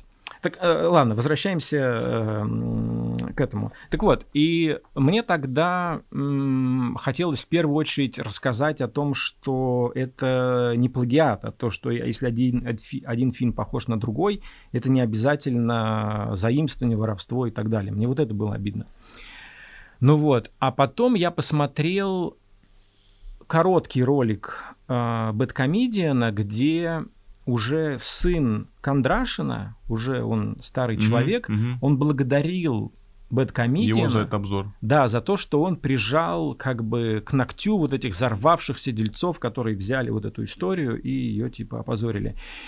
И я подумал, что вот этот же человек, он точно не кривляется, он точно не хочет собрать какие-то лулзы, он точно испытывает боль.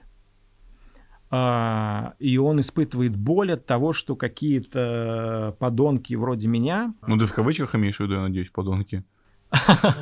Ну, но он же так нас воспринимает. Т- Ну Там же ты не оправдаешься Ну да. перед такими, э, ну, такими людьми, в смысле людьми, которые так причастны к этой истории, у которых такая эмоциональная связь с ней. Ты, ну, ты не можешь извиниться перед ними, ну, как бы не можешь, не то что извиниться, оправдаться перед ними ты никогда не сможешь. И я когда понял, что вот ему конкретно больно, и его семье больно, я понял, что что-то случилось, что что-то мы сделали такое, за что нужно попросить прощения. И я конкретно у него, ну, я уверен, что ему ну, как бы передали всей семье, я написал у себя в Фейсбуке, что за это я прошу прощения. Но я точно ничего не воровал. Интересно, чувствовал ли он боль до ролика Бэткомедиана, смотря фильм? Да, а, я был э, не погружен в разные тонкости там, ну, поскольку я там не продюсер, а просто сценарист, э, я не был погружен в разные тонкости там процесса, но, насколько я помню, а, вдова Кондрашина и вот сын Кондрашина, они даже подавали в суд на, ну, как бы на создателей за Мгм. то, что они, э, ну, как бы опозорили, я не помню, как точно, там, оскорбили память или что-то такое. То есть там была реальная претензия, которая шла из э, уязвленного сердца. И я понимаю, что для них это, ну, они как-то иначе на это смотрят. То есть я не, не то, что как-то иначе, просто сильно иначе на это смотрят. Им было больно. Ну вот, э, поэтому я думаю, что да, до этого у них были. Это мне так интересно сейчас слушать, потому что, ну вот Кондрашин в фильме, это же образ абсолютно какого-то идеального человека, доброго, любящего, понимающего. Он не делает ничего плохого в течение всего фильма. У него там какая-то была дилемма с деньгами, но в итоге он все равно решает как надо. То есть у него нет никаких вопросов к нему с точки моральной точки зрения. И вот лю- какие-то люди, допустим, родные люди считают, что реальный человек был еще лучше, что вы не докрутили Да. его хорошесть. Мне так удивительно, потому что не бывает таких хороших людей. Ну, подожди, там мы сейчас говорим о реальном человеке, который когда-то был жив, и его э, по-прежнему... Про реально, вот Артем не такой хороший. Я вообще, вообще, я вообще мерзкий. Не снимайте про меня фильм. Вот, ну, просто уже и так идеально. Ну, куда же еще-то? Ну, не- мне не понять. А, еще раз, этот человек для них, ну, если Ну, у них память какая-то они, у них Да, была, да, да. У них есть сложный интеллектуальный объект, уже собрался в отношении этого человека. У них есть сильные эмоциональные привязанности. И как только... И невозможно туда войти... Не, ну, как Мне бы... кажется, даже если он какую-то ложку э, к чаю клал не одну, а две, например, это уже тоже можно, знаешь, сразу триггерить, что это типа вы наврали, и это все не так. Ну, типа, мы так не делал, например. А, Мне кажется, такие мелочи они могут как-то... Там причем был э, момент, который мы поменяли э, в итоге в фильме э, после, ну, после, скажем, тяжб этих. А, потому что в оригина... а, изначально в сценарии он, а, главный герой, отдавал деньги за баскетболиста в Аме- за операцию баскетболисту в американской клинике, он давал без ведома жены. И она узнавала об этом потом, и там есть... э, Деньги были на лечение сына. да, да, да, да, да, да, да. Он был уверен, что он разрулит, он был уверен, что все получится. И он втайне от жены, просто чтобы не расстраивать ее и сына, отдал это за игрока. И жена узнавала об этом перед матчем с Кубой. Там есть такой момент, когда у них матч с Кубой, она ему звонит, и сейчас в фильме она звонит и говорит, нас не выпустят, э, типа из, э, да, из страны, и он абсолютно потерянный сидит во время матча с Кубой, и он не видит его, но изначально в сценарии, мне кажется, было драматичнее и сильнее. Она ему звонила в этот момент э, и говорила, слушай, э, ну ты предал нас. Он говорит, подожди, давай сейчас... Жесть, это не- гораздо круче. Он, он говорит, подожди, давай не сейчас не это обсуждать, я вернусь домой, мы все обсудим. Он говорит, какой домой, у тебя нет никакого дома теперь.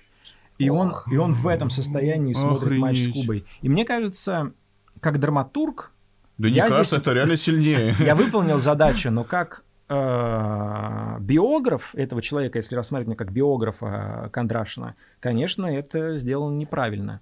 Ну вот, и его семья э, потом говорила, что если бы такая ситуация просто была в реальности, потому что не было такой ситуации в реальности, если бы только была такая ситуация, мы бы последние там э, рубашку отдали за Сашу Белову, потому что он нам был как родной человек. Таких так, вопросов даже не встало. Ну вот, а когда ты в фильме это показываешь, они как будто, наверное, видят себя не совсем порядочными людьми, что ли, хотя такой интенции у нас не было. Э, Ну, вообще, на самом деле, это, да, это сложная тема, потому что есть много фильмов э, с, людьми, с историческими какими-то, да, и вот я недавно пример помню, был э, фильм Клинта Иствуда про Криса Кайла, про американского снайпера. И э, на самом деле э, Клинт Иствуд, как настоящий истинный республиканец, показал его просто суперменом, супергероем. И- а- парнем, да. да, а я посмотрел кучу интервью с Крисом Кайлом, но на самом деле Отбитый он. да, он, ну это, это просто очень, очень крутой убийца, который Мгм. прямо хвастался везде во всех шоу, Безжалостно сколько он человек да. убил, как он себе рисовал черепа, а в фильме он прямо подается вот таким вот супергероем, и естественно его родня вся и родственники и родные были очень довольны таким, что вот его изобразили таким. Но когда ты смотришь реальную, реальную историческую личность, ты понимаешь, что ну Но вне Не контекста очень крутое кино. фильм, фильм потрясающий, шикарный, я прям плакал Да, в он каких-то моментах, очень классный, да. А, Я, кстати, когда ты сказал о том, что вот этот момент вас вырезали, мне казалось, что это такая классическая история про новогоднее кино.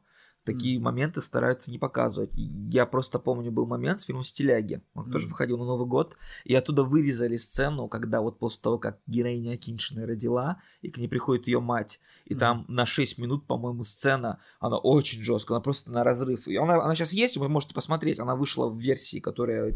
ну, Там этом, в просто кино роддома принимают, но в всё. кино ее не показывали, потому что она была очень жесткая, и они такие, у нас радостное кино, говорит, мы а такое какая там вот это». сцена жесткая, что там, типа? Ну вот когда ее мать приходит к ней, и вот она вот, они разговаривают, она прям просто до слез, она так классно еще играет, и вот у них вот этот разговор очень жесткий друг с другом. В итоге она ее принимает, но вот эта сама очень, очень такая вот сцена очень тяжелая. И они ее просто не стали показывать в кино, говорят, потом доставим. Давай тогда поговорим, поговорим про огонь. Давай. Давай, мы с Юлей... А с, нужным же вы говорили, правда? Да, да, да, конечно, поговорили, да, вот.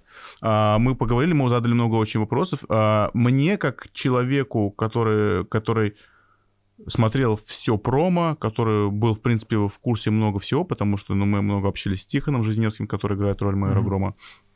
Мне, как...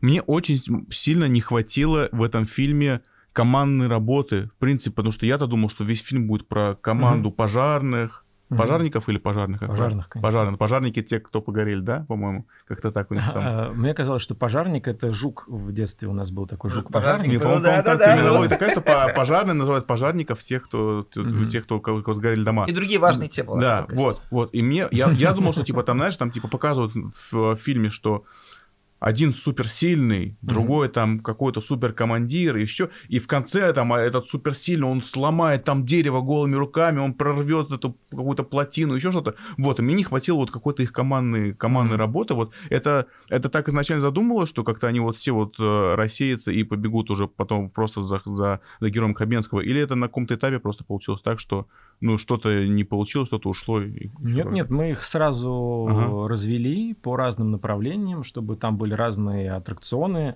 за рулем, на земле, в небе, чтобы это разные стихии работали. И, кстати... Блин, я только сейчас понял, что это круто. а, Блин, Пришлось все лучше и лучше. круто, да, я только сейчас понял, что... а, Причем, обрати внимание, ты можешь сказать, что, например, герой э, Тихона Жизневского, он как бы отличает за воздух, он такой воздушный. А герой, э, м, значит, э, Э, Добронравова. Да. А, он, Витя. такой, он такой приземленный, он земной, он на земле ведет машину, у него свой, он зажат в эту коробочку, э, у него своя какая-то внутренняя проблема, а эти уже как бы с народом. Ну вот, это также можно разложить. Но, кстати, там еще был один момент, поэтому сейчас я расскажу одну вещь, которую тоже вырезали, но которую придумал э, Костя Майер. А, точнее, он ее нашел, и такой факт, предложил его, и мы его вставили в э, сценарий, но я не знаю, почему. Я даже ни у кого не спросил, почему это случилось. Но я понял, что наверняка были какие-то резоны. сейчас будет небольшой спойлер. А, в тот момент, когда героиня Горбачевой начинает рожать в горящем автобусе, а, у нее рождался ребенок, и а, нужно было перевязать э, пуповину чем-то. И в этот момент у Петра вываливался из рубашки Крест. крестик. крестик. И, и там, поскольку была водка а, в машине, а, потому что там, ну, этот водитель, Свадьба, да. водитель Да-да-да. пил, он обмакивал туда веревочку или цепочку, я не помню, что сейчас было, и вот этим перевязывал пуповину Ага. Пожалуйста, а крестик, а не вот этот кулончик, где у него фотография жены была? Не-не, именно- Нет, им- именно нет, крестик, нет, именно я крестик. сказал. Потому что, э, ну, изначально мы закладывали, что у Петра еще какие-то отношения с Богом есть. А, Потому что огонь не отнял у него жену и ребенка, ну, беременную жену. И Имя еще библейское такое. да, ему нужно как бы... Это почему случилось? Потому что это кажется такой жуткой несправедливостью, а если ты верующий человек, тебе нужно провести эту работу и оправдать эту работу Бога как бы в отношении тебя. И то, что он это делал, и это давало ему... ам, давало жизнь новому ребенку, как-то примеряло Петра и закрывало эту боль ему. Ну вот. а, И, и нам казалось, что это классный символ, и он основан на правдивом случае, который Костя нашел э, реально в интернете. Э, Уже звучит, звучит э, сомнительно. Не-не-не, э, Реальный случай, который бы мы нашли в интернете. ну а где ты сейчас Не, ну это найдешь? шутка, знаешь, как типа, знаешь, что в интернете никогда не верьте э, цитатам, найденным в интернете Адольф Гитлер. Ну, Вла- Владимир Ленин, я так не слышал, да. Вот, так что, что за Так вот, он нашел случай о том, как, по-моему, в электричке. э, батюшка, ехал батюшка, и рожала девушка, и нужна была помощь, и батюшка принял роды, и то ли цепочкой, то ли веревочкой от крестика перерезал, перерезал пуповину, перетянул пуповину. Э, Ну, конечно, для героя священника это еще лучше работает, но это прям супер символ. Но вот здесь нам тоже казалось, что это круто. Не знаю, Мне почему. кажется, вырезали, потому что мне жестковато немножко пуповина все-таки. Да, да, я понимаю, да, да, да, да, вот да, это да, всё. да, да. ну, Да, это да. было бы круче. Да я не знаю, нет, ну вообще фильм очень, э, э, как сказать, затратный с точки зрения эмоций для зрителя, поэтому, может быть, это было бы еще прям... Ну, вот у нас э, Рома, сильнее. Рома Катков, наш главный редактор, он говорит, что вот он был на сеансе, там все женщины просто рыдали в зале. И его жена в том числе. Да, Она ну, написала, что я плакал не могу. Да, вот как-то вот И зацепили. Я, честно, я тоже плакал на моменте, ну, на том самом моменте. Да и я плакал тоже, слушайте. Как классно, когда ты зовешь в подкаст людей, которые имеют отношение к фильму, по которому у тебя есть вопросы. И вот у меня есть один вопрос, одна теория. Я не, не знаю, насколько она правдива, но мне показалось, что в финальной сцене, когда герой Хабенского убегает и не возвращается, Мгм. и у него не срабатывает пистолет, Мгм. в этот момент изначально планировалось, что герой Антона Богданова Мгм. берет на себя ответственность Мгм. и ведет всех. И этим проявляются его лидерские качества, которые потом нам показывают, что он стал лидером, он все время хотел быть лидером, это его цепь, и она бы отлично бы за- закольцовывалась в этой истории. Так ли это, или это я придумываю, я придумываю. Его лидерские качества проявляются в тот момент, когда он говорит, бежите за мной, не оборачивайтесь, смотрите на, на, на мне на спину, смотрите спину друг другу и бежите, бе- бежите только вперед, глядя на спину человека впереди. И это оп- оправдывало, почему там герой Хабенского остается ну, на земле, и тогда Ваня Янковский возвращается. А не было, не было соблазна убить героя Хабенского? Я даже не припомню, чтобы такой соблазн был. Почему? Армагеддон был бы тогда. Не знаю, а почему он должен умереть? Ты можешь спросить, а почему должен умереть герой Жизневского? Ну да, да, нет, ну там понятно, там-то понятно, что он риск, э, с собой пожертвовал ради детишек. Это вот, вот, вот все, что касается Тихона и в фильме, вот вся его линия вот этого э, Шустова, да, она Мгм. просто идеальная, на мой взгляд. Начиная с момента, как он заигрывает с этими детьми, и там этот и одуванчик им дает, это Мгм. все, это все максимально круто сделано, и прям вот, прям вот прям бери в палату мер весов по драматическим линиям персонажей каких-то. Вот. Леша, Костя, я говорил вам, что вы талантливые. Вот я еще раз говорю. Да, круто. Вот, а вот как-то мне не хватило какого-то, знаешь, финального какого-то, финальной жертвы или какого-то надрыва в конце. То есть все так... ну, Еще надрыва ну, тебе не Это было хватило. в середине. Подожди, умирает, умирает герой Жизневского во втором акте, по-моему, если... В не- конце, Да, в конце второго акта. Вот, а в третьем мне не хватило прям вот что-то такого, чтобы... А вот знаешь, вот я с тобой не соглашусь. Видишь, как разные полярные мнения. Мне как раз казалось бы, что это было бы очень пошло в конце убить героя Кобецкого. Ну, а я там не вижу даже драматургически места для этого. Ну, то есть, короче, не, Ну не да, было такого, ну да. не обсуждалось такое. Скажи, пожалуйста, а ты в сценарии насколько тонко прописывал? Например, прописывал, что у героя Хабенского должны быть усы? Это вот насколько подробно пишется сценарий?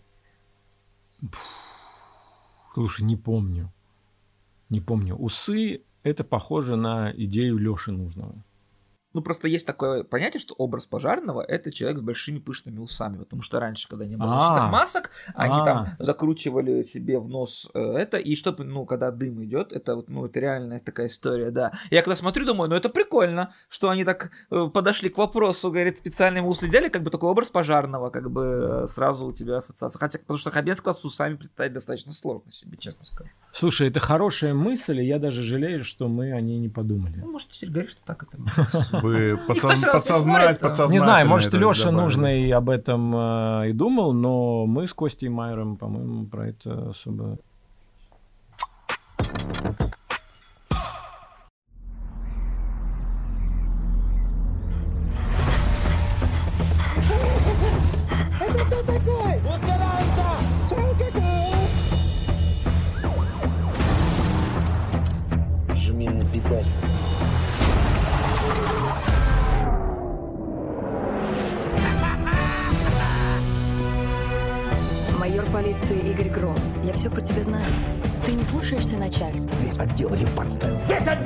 умеешь работать в команде. И никогда не решаешь вопросы мирным путем. Зато я добиваюсь результата. Смеешься? Богатеи, которым закон не писан, всегда остаются на свободе. И ты это прекрасно знаешь. Наш город пожирает чума беззакония. Но я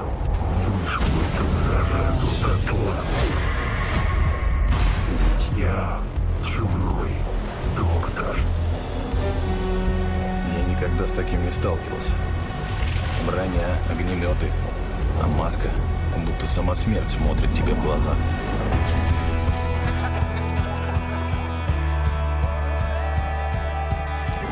Он убивает миллионеров в прямом эфире.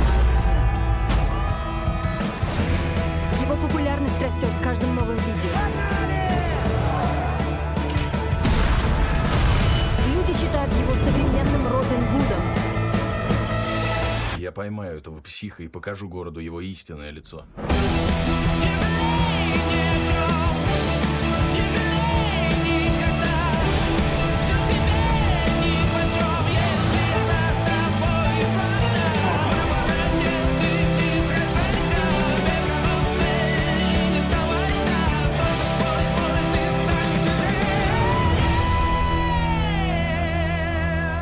Настал момент сделать самый сложный выбор – в лаваше или в пите.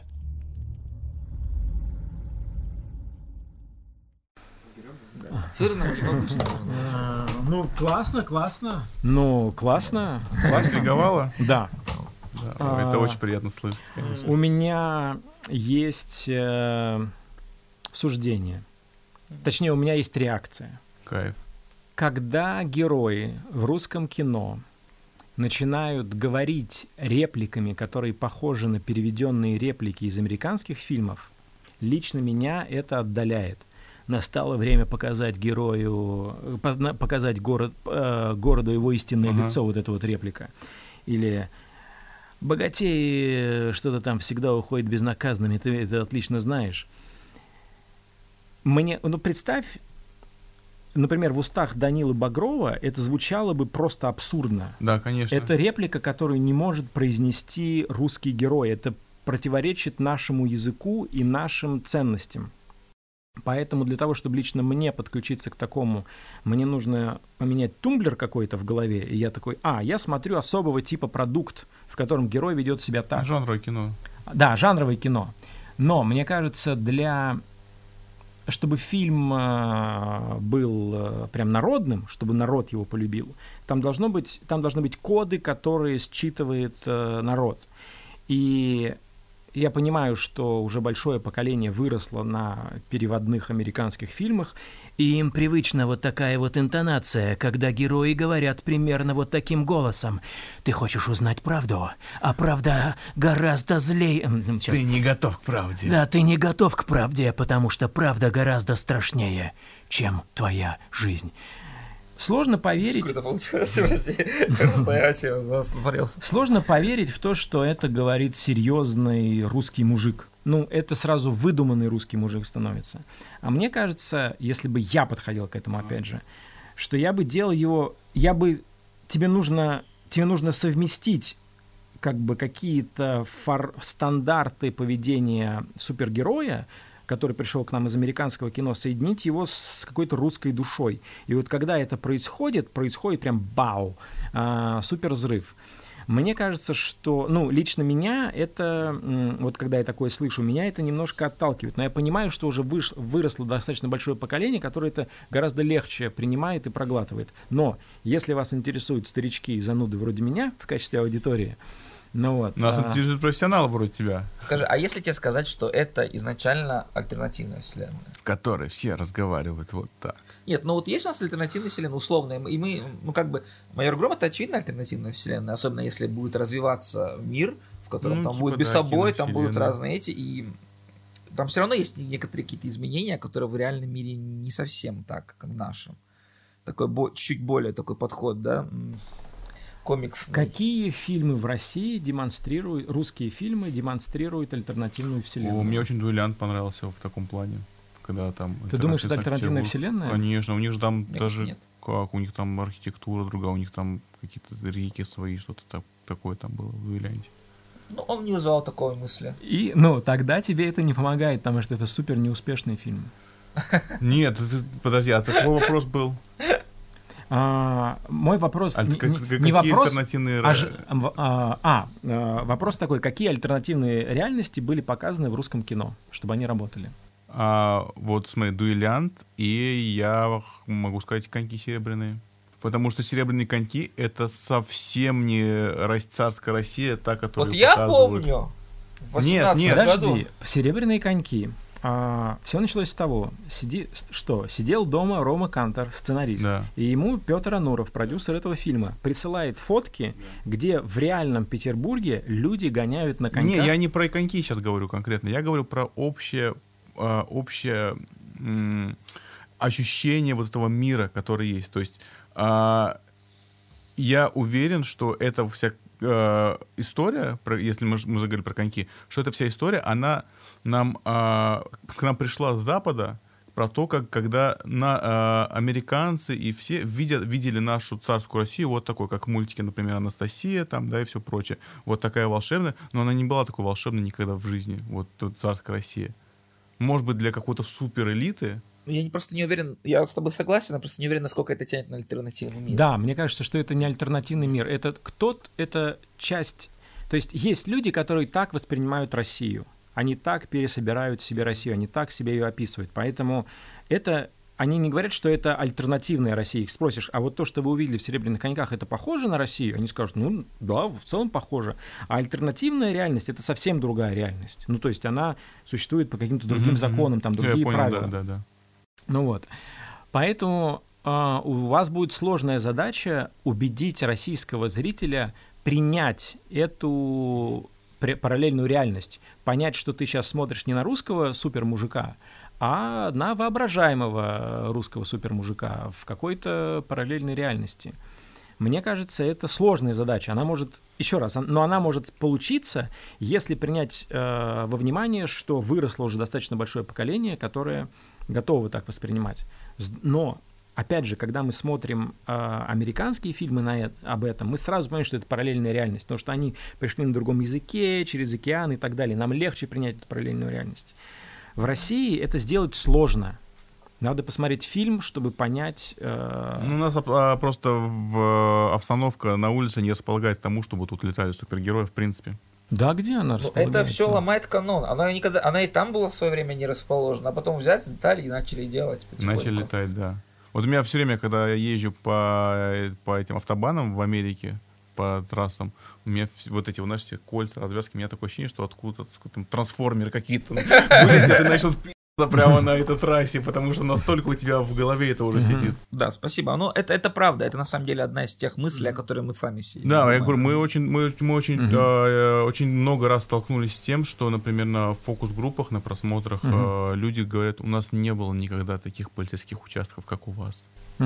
Ну, типа, вот им, видимо, милее ОВД какое-то, знаешь, такое вот старое, чем вот такое величественное здание полиции, которое есть у нас. Да, и мне кажется, к этому нужно отнестись со вниманием, потому что смотри, что случилось, например, как э, э, что случилось с фильмом "Ночной дозор" и "Дневной дозор". Э, там была реальность узнаваемая, и вот эта машина, которая переворачивалась, вот этот знаменитый кадр. Ну, мы можем узнать эту реальность, и когда в нее вторгается вот это чудо, какой-то какие-то герои, которые существуют по своим законам, они имеют дело с той же реальностью, что и мы. Просто они иначе на нее реагируют. И мне кажется, это легче проходит. То есть нам легче проглотить это. Конечно, да. Когда мы добавляем какие-то архитектурные элементы там или... То есть мы, например, всегда на всех улицах расставляли свои фонарные столбы какие-то, uh-huh. да, красивые. То есть, ну вот, ну, своя форма да, своя форма, то есть облагораживали mm-hmm. нашу какую-то вот, наш вымышленный mm-hmm. мир, добавляли. Конечно, да, когда человек не подготовлен глаз, глазом, сначала смотрит глухаря, а потом мэр гром, у него прям реально да, шаблон да, да, рвется. Mm-hmm. Ну вот как бы да, будем стараться. Но хотя ты знаешь, мне кажется, это все синдром утенка на самом деле такое, что что ты первое увидел, mm-hmm то ты берешь за чистую монету и образец для дальнейшего да, сравнения да, с чем-то. Да. Поэтому я очень сильно надеюсь, что какое-то новое молодое поколение, mm для них «Майор Гром» будет первым э, русским супергеройским фильмом, mm вообще большим крупным рус- русским mm фильмом, блокбастером, и они уже будут вести свой отсчет э, с э, даты «Майора Грома», mm и все остальное будут сравнивать с ним, а не то, чтобы, например, там они посмотрели, условно говоря, «Брат», «Брат 2» mm и сравнили его с «Майором Громом. mm Ну, то, что вот. основная критика у нас будет прилететь за это, мы готовы. Ну, это очевидно, а основная будет именно за это. Именно за то, что на самом деле не так. Это вот сто процентов. Кто вообще мента делает героем, да? Ну, разговоры о том... Ну ладно, это, это другой разговор. Это не про нас сейчас. Николай, скажи, пожалуйста, мне вот интересно, у вас, у тебя планируется свой следующий проект, угу. это семейный бюджет. Да. Мне, честно тебе скажу, сразу заинтересовало, знаешь, какие моменты? Там, вот после, особенно «Я худею», угу. вы своих героев «Я худею» поместили в Нижний Новгород, угу. не Москва, не да. Питер даже. А, э, герои семейного бюджета из Краснодара. Да. Это какая-то концепция? Большая часть наших зрителей живет не в Москве и Питере. И Москва и Питер — это какая-то другая страна. Это другие люди, другой тип отношений. И не совсем правильно говорить, если, что ты рассказываешь историю о наших соотечественниках, если ты действия делаешь, э, разворачиваешь в Москве.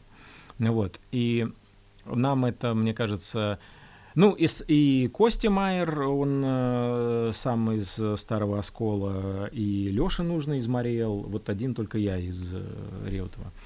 Э, и они как раз э, как бы выросли в провинции, они э, хорошо это чувствуют, и вот мы в этом хорошо сошлись и на худею, и когда мы поняли, что ну, мы будем рассказывать фильм о как бы о семье, которая терпит финансовые трудности, а потом достигает финансовой грамотности, мы поняли, что надо рассказывать не о москвичах.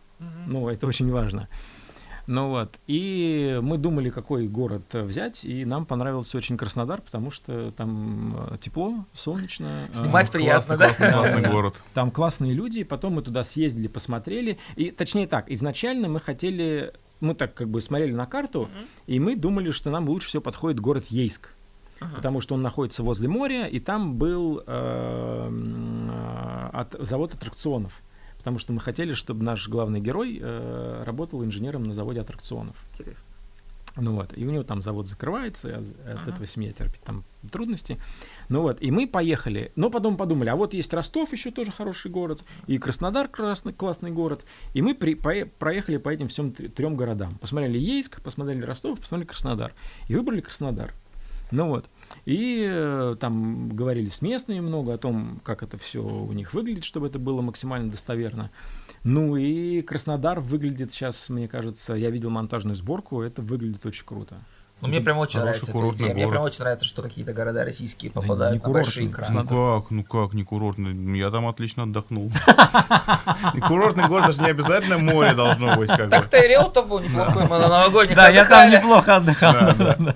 Сейчас есть да. мода на юга. У нас в этом году сразу Да, несколько Russian фильмов юг. выходит, да, которые концентрируются именно вот на концепции, вот мы снимаем народное кино в глубинке, Мгм. комедия, и вы как-то попадаете в тренд. Но я понимаю, что это было не специально сделано.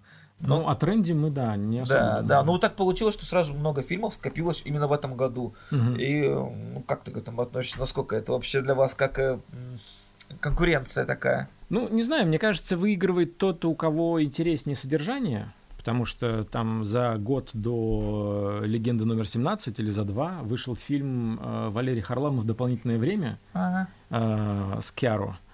И его вообще мало кто видел, хотя, казалось бы, вот фильм тоже про Харламова.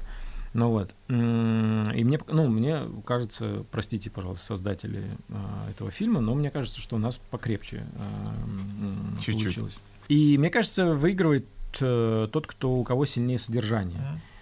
А, Мне кажется, что поскольку мы опять, как в случае с Я худею, делаем фильм про боль, которая есть у всех, но о которой нет еще кино, Мгм. мы в более выигрышной позиции по содержанию. Другое дело, что там, например, Russian Юг тоже делают талантливые люди, и там э, много юмора, и это симпатичная, ну, во всяком случае, по описанию э, история. Но посмотрим, как бы потолкаемся на рынке. Я, кстати, хотел уточнить, симпатичные люди это в том числе и Андрей Першин, он же Жора Крыжовников, Так. который сценарист фильма. Мгм. И вы с ним, получается, вместе работали на Горько. Да. Скажи, пожалуйста, вот мне всегда было интересно, кто вообще ответственен за этот успех у Горько? Больше. Ну, Русский народ. Просто, нет, я сейчас объясню, я сейчас объясню. Все считают, что абсолютный успех Горько – это Жора Крыжовников. Вот такая вот есть мысль абсолютная у народа, но ведь это же не совсем так. Ну, точнее так, конечно, без... э, Точнее так, фишка же в чем? Бурец и Нелидов придумали сделать фильм про русскую свадьбу. Мокюментари про русскую свадьбу. Точнее так, я не помню, хотели ли они именно... по- По-моему, они именно сразу говорили, мы делаем мокюментари про русскую свадьбу. А я тогда как раз вот, ну, очень любил мокюментари. Как раз тогда офис э, британский вышел. и Ты же, вообще... ты же должен был еще делать э, Реутов Тыл покоряет Америку. Да, но это сильно позже да, уже было. да. Спасибо, что ты Я, знаешь. я его я фанат, я все знаю. да. А, ну так вот, сначала они предложили это сделать. Потом мы с Казаковым, с Лешей Казаковым начали писать сценарий. Потом Леша Казаков сам начал искать режиссера. И он нашел Жору Крыжовникова. Пришел Жора Крыжовников. И они очень сдружились, соединились с Казаковым. И там я на каком-то этапе уже отвалился. И дальше они вдвоем это дотягивали. И, конечно, все это видение, все это безумие, вся эта смелость, это вот, э, ну, Жора с э, Лешей. Я думаю, что Жоры там э, больше, гораздо больше. Все-таки это так Да, и есть, да, да, это да. его заслуга. Нет, то, что Жора, та- да, Андрей, э, талантливейший человек, энергичный человек, человек с своим видением, думающий режиссер, это совершенно точно, и это один из лучших режиссеров ну, в России. А, Ну, если я понимаю, что Горько многие люди не любят, но посмотрите, не знаю, позвоните Ди Каприо. А, не позвоните, а звоните, Звоните Ди Ка- как? Да, звоните Ди Каприо. Ну, как можно сказать, что это не сильный режиссер? Мне кажется, невозможно. а у вас э, в вашей команде вышел новый сериал на Кинопоиск HD. Ой, спасибо, что ты заговорил об Да, этом совершенно да. случайно. Слу- Совершенно случайно. Сейчас Я- мы, мы все вопросы уточнили, которые Я хотел обсудить. перейти от, э, к этой теме от э, Любы Аксеновой, Да. которую я видел в майоре Громе. С- совершенно фантастическая актриса. Совершенно фантастическая да? Да. И фишка в том, что ну, у нас э, сериал, который придумал э, Костя Майер. Настя, вместе- соберись. Да-да-да, сериал называется «Настя, соберись». Это очень важно, чтобы вы его посмотрели. «Настя, соберись» на Кинопоиск HD. Или, чтобы у нас было нативно, кстати, посмотрите на Да. Кинопоиск HD. По, по сериал «Настя, подписке соберись». всего 1 рубль в месяц. Да? Там? Промокод Бабл. Нет, нет, Не, ну там, нет? по-моему, что-то один... Ну, короче, а, А, есть промокод. А, промокод. Гром я- 45. Я шутил, я думал, Промокод Гром есть промокод. 45. Да, 45 дней бесплатно. Я э, не сценарист этого сериала, там э, у нас классные сценаристки, и Ася Беликова, и Настасья Симбирцева, и Галла Суханова, и Костя Майер, э, он же и шоураннер. И э, это сериал про то, что ну, в голове у нас у каждого э, живет какой-то набор субличностей. А, и вот там а, Люба Аксенова а, играет Настю, и мы видим еще мир э, субличностей, которые живут у нее в голове. Так вот, там есть очаровательные, соверш- ну, помимо всех других прелестей, там есть совершенно очаровательные моменты, которые показывают, какая Люба классная актриса. Потому что, когда э, руководящую роль в ее голове занимает какая-нибудь из субличностей, Люба немножечко как бы перевоплощается в нее, немножко как бы берет другую, Другой взгляд у нее другой сразу взгляд, там, другую да. интонацию, другую позу. И когда ты это видишь, это изменение, это как будто магия какая-то происходит. Меня, а, несмотря на то, что я много раз видел там монтаж и все такое, когда смотришь это на экране, а, ну, уже как бы на кинопоиске, все равно так, вау, вот возникает какое-то такое чувство. Я пока посмотрел 4 серии. То есть я не все посмотрел. Чет- э, и четвертая, кстати, моя любимая серия про пластинки. Нет, значит, я посмотрел 5. Я посмотрел А, больше. Я мгм, посмотрел, мгм. где она уже идет по, в боди по авто, авто- Да, да, да, да, да, автостраде. это значит, пятая, пятая да, серия. да, Да, да, я да, посмотрел да. 5. Но, кстати, инте- э, есть ли у тебя такое ощущение, что это ситком, в который даже если он тебе не нравится, ты не хочешь тут же включить следующую серию. Тебе как будто нужно над ней подумать и только потом смотреть следующую серию. Но он, Не было он- такого но он ощущения? очень тяжелый, в А он принципе. Он, он, ну, он, он прям тяжелый. Я бы не назвал его даже ситком. Ну Во-первых, да. потому что там нет закадрового смеха. Это не обязательно. Нет, а по-моему, я думал, что вам везде должен быть закадровый Нет, смех, нет, ситком, нет, да? нет. Ну, в свое время офис изменил правила. Ну, он очень тяжелый, понимаешь, по- когда в первой серии поднимается проблема, блин, э, экстренного аборта там и всего Мгм, такого, это жестко прямо.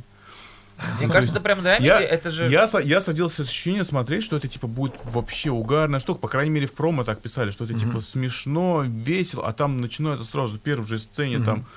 Я, э, я забеременел от мужика, который мне изменяет с моей лучшей подругой. Мгм. Блин, я такой, что? Ну, то есть, как бы, и потом ты настраиваешься на такую, на эту волну. Но в начале, вот, э, я не знаю, кем это было запланировано промо-компания и э, сам сериал, у меня был прям когнитивный диссонанс, когда я сел на расслабоне смотреть, типа, веселую юмористическую комедию, как ты сказал, ситком, а там прям так по серьезным темам ударяют. Я Ага. понимаю это беспокойство, но нам казалось, что э, в этом наоборот сила. Мы исходим из того, что ну, классная комедия Ага. это комедия, в которой есть какая-то правда и какая-то боль. Да. А, и нам казалось классным, что если мы начинаем с такой правды и боли и погружаем героиню сразу в такую ситуацию, то от этого становится смешнее. Но э, я понимаю э, взгляд, при котором ты Да. слишком сильно сопереживаешь героине, чтобы Мне прям ее реально жалко было. И вот четвертая серия тоже классная. И э, вот эта вся линия с э, этой девушкой богиней, которая наконец... э, ну, да, которая Да, пришла, пришла к тому, что надо любить себя и Мгм. отдохнуть. Это ну, вообще очень круто. Кстати, по прям. поводу вот этого сразу удар, у нас же есть пример успешного ситкома, это Ольга. Он Мгм. тоже по факту сразу начинается с ну, такой же достаточно жестких тем, в том Да, числе да, да. и, и- и т- тем же самым абортом, ну, не настоящим, но абортом.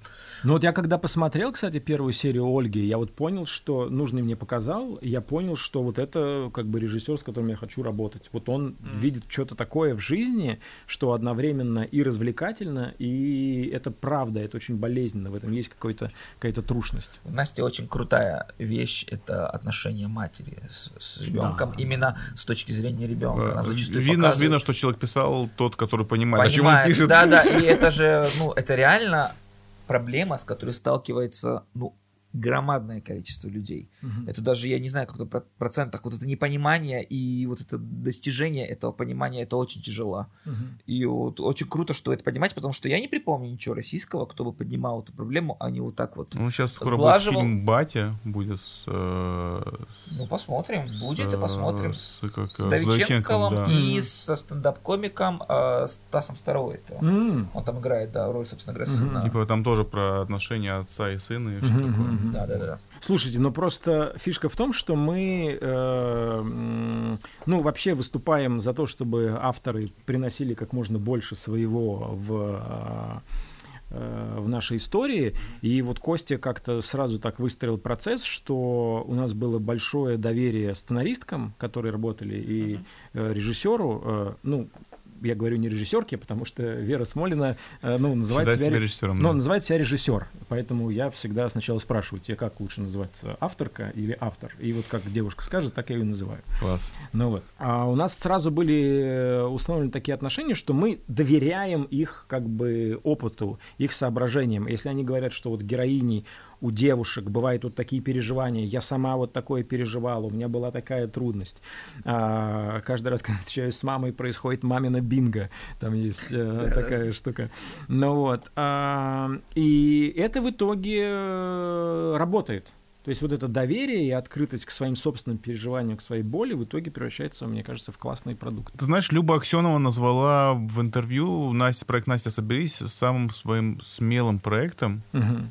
Э, за всю свою карьеру, несмотря на то, что она до этого снималась и обнаженный полностью, и много всего. Мгм. Но вот мне теперь стало интересно, много ли вообще вырезали чего-то такого, что посчитали, что это нет, это типа перебор, или все, все осталось? Вырезали, к сожалению, много, и, но не по этим причинам, а просто по хронометражу. То есть Мгм. там э, есть серии, которые, ну, на мой взгляд, они немножко как бы не очень гладкие, что ли. Не очень гладкие. И это происходит как раз из-за того, что многое приходится вырезать на монтаже. А, но и, и действительно, но там прелесть как бы э, Любы Аксеновой не только в смелости, а в том, как она подходила к сценарию. То есть пока она не получала для себя ответ на вопрос, как вот это работает, потому что там раскрываются очень довольно сложные и нетривиальные какие-то психические механизмы. Вот она когда до конца понимала, вот это все, когда она врубалась, до конца для себя объясняла, она что-то дополняла еще, вот тогда э, это уже работало, тогда это шло уже м, в съемки.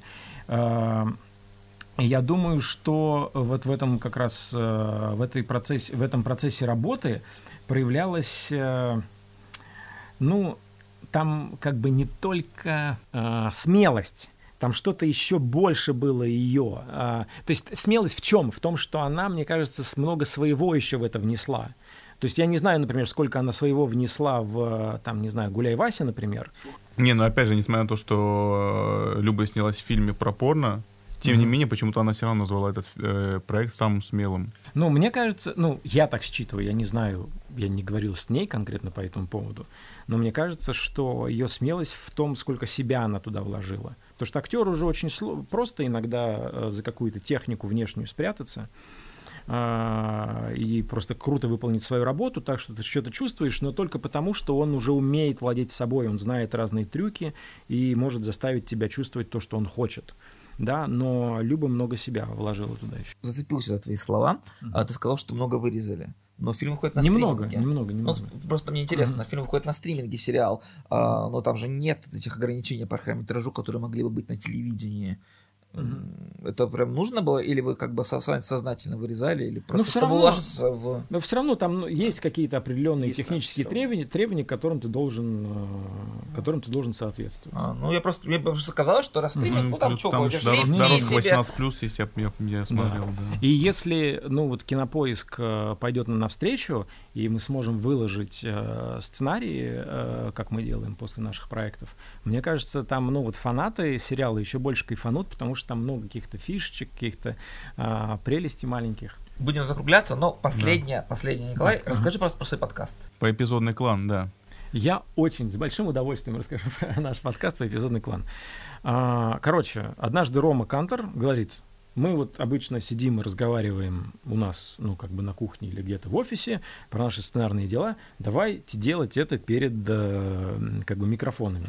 И мы позвали Костю Майера, и втроем соединились и стали рассказывать о том, что мы понимаем про драматургию. Потому что, и мне кажется, у нас уже хватает достаточно опыта, чтобы находить какие-то реально лайфхаки или какой-то интересный взгляд на профессию сценариста, Эм, и от так что, слушая нас, ты можешь получить какую-то пользу еще для себя. То есть тебя реально это может как-то продвинуть в чем-то. Или, если не продвинуть, натолкнуть на какие-то интересные размышления. И вот у нас вышло уже два сезона, и мне еще в первом казалось, что у нас темы как-то кончились уже, ага. что мы типа все, ну что мы в принципе знаем. Но ты чем дальше копаешь это, тем больше ты понимаешь, какие темы не раскрыты, над которыми надо подумать. Ну вот, и мне кажется, что это интересно будет не только тем, кто пишет, а тем, кто хочет просто получше врубаться в историю, ну, в, в, в основу фильма как вообще существуют отношения, герои, что такое отношения, что такое Пожалуй, арка. Пожалуй, это самый крутой вообще мастер-класс, который можно получить э, на российском рынке, причем бесплатно. Вот, да. вот да. теперь ты говоришь правильные вещи. Да. Ну, а кто у вас придумал эти замечательные обложки к каждому выпуску? Это очень круто. Я, фан, я фанат этих бананчиков. Обложки делаем мы с моей женой Ниной. Очень круто. круто, да. Да, она у меня художник и дизайнер, и вот за несколько дней мы думаем, так, какую, что нужно это сделать? Прикольно, это и прикольно. она идет, покупает один банан. Банан. Мы его разрезаем на три части и, как правило, в холодильнике все фотографируем. Это очень круто. Очень круто. Ой, очень приятно слышать. Ниночка, я тебя люблю. Да, у нас тогда последний вопрос будет. А, мы обычно спрашиваем, у нас традиция такая, спрашивать нашего гостя про то, какую суперсилу он бы хотел иметь, и мы потом тебя нарисуем с этой суперсилой у нас в подкасте. Суперсила? Ну, мне хочется спокойствия. Вот э, был, э, была такая книга у Пелевина «Generation P», э, про мир рекламы, и там вот главному, главный герой, он делал э, рекламу для каких-то там э, пирожков, ну вот, и там у него был рекламный ролик, где э, пирожок какой-то гигантский стоял на, в виде горы, э, э о которую билось море, и слоган был «Спокойный среди бурь». Ну вот, и я когда это прочитал, я подумал, вот я хотел быть таким. Вот мне кажется, спокойствие э, моя супер... Вот я бы хотел себе суперсилу спокойствия. Ну, типа дзен или что? Или как? В виде пирожка просто. Что, как, бы ты, как бы ты своей суперсилой распоряжался? Ты бы мог, например, условно говоря, успокаивать супер, супер монстров, которые рушат город, и они тогда просто бы уходили да, спать да, там, в океан, да, да. такое? Ты видел э, сериал, который называется Midnight Gospel? Нет. Очень классный, э, очень тонкий, сложный сериал на Netflix есть, анимационный. Его сделали те же ребята, которые сделали э, Adventure Time. И это мультсериал на основе подкастов. То есть там, по сути, берется запись подкастов, в котором два человека говорят о, очень сложных темах. Там, о психоделиках, об отношениях с родителями, о смерти, о магии. И на основе этой беседы рисуется история. И вот там есть одна история, в которой один злой персонаж бесконечно перерождается, испытывает бесконечные страдания и бесконечно попадает в тюрьму.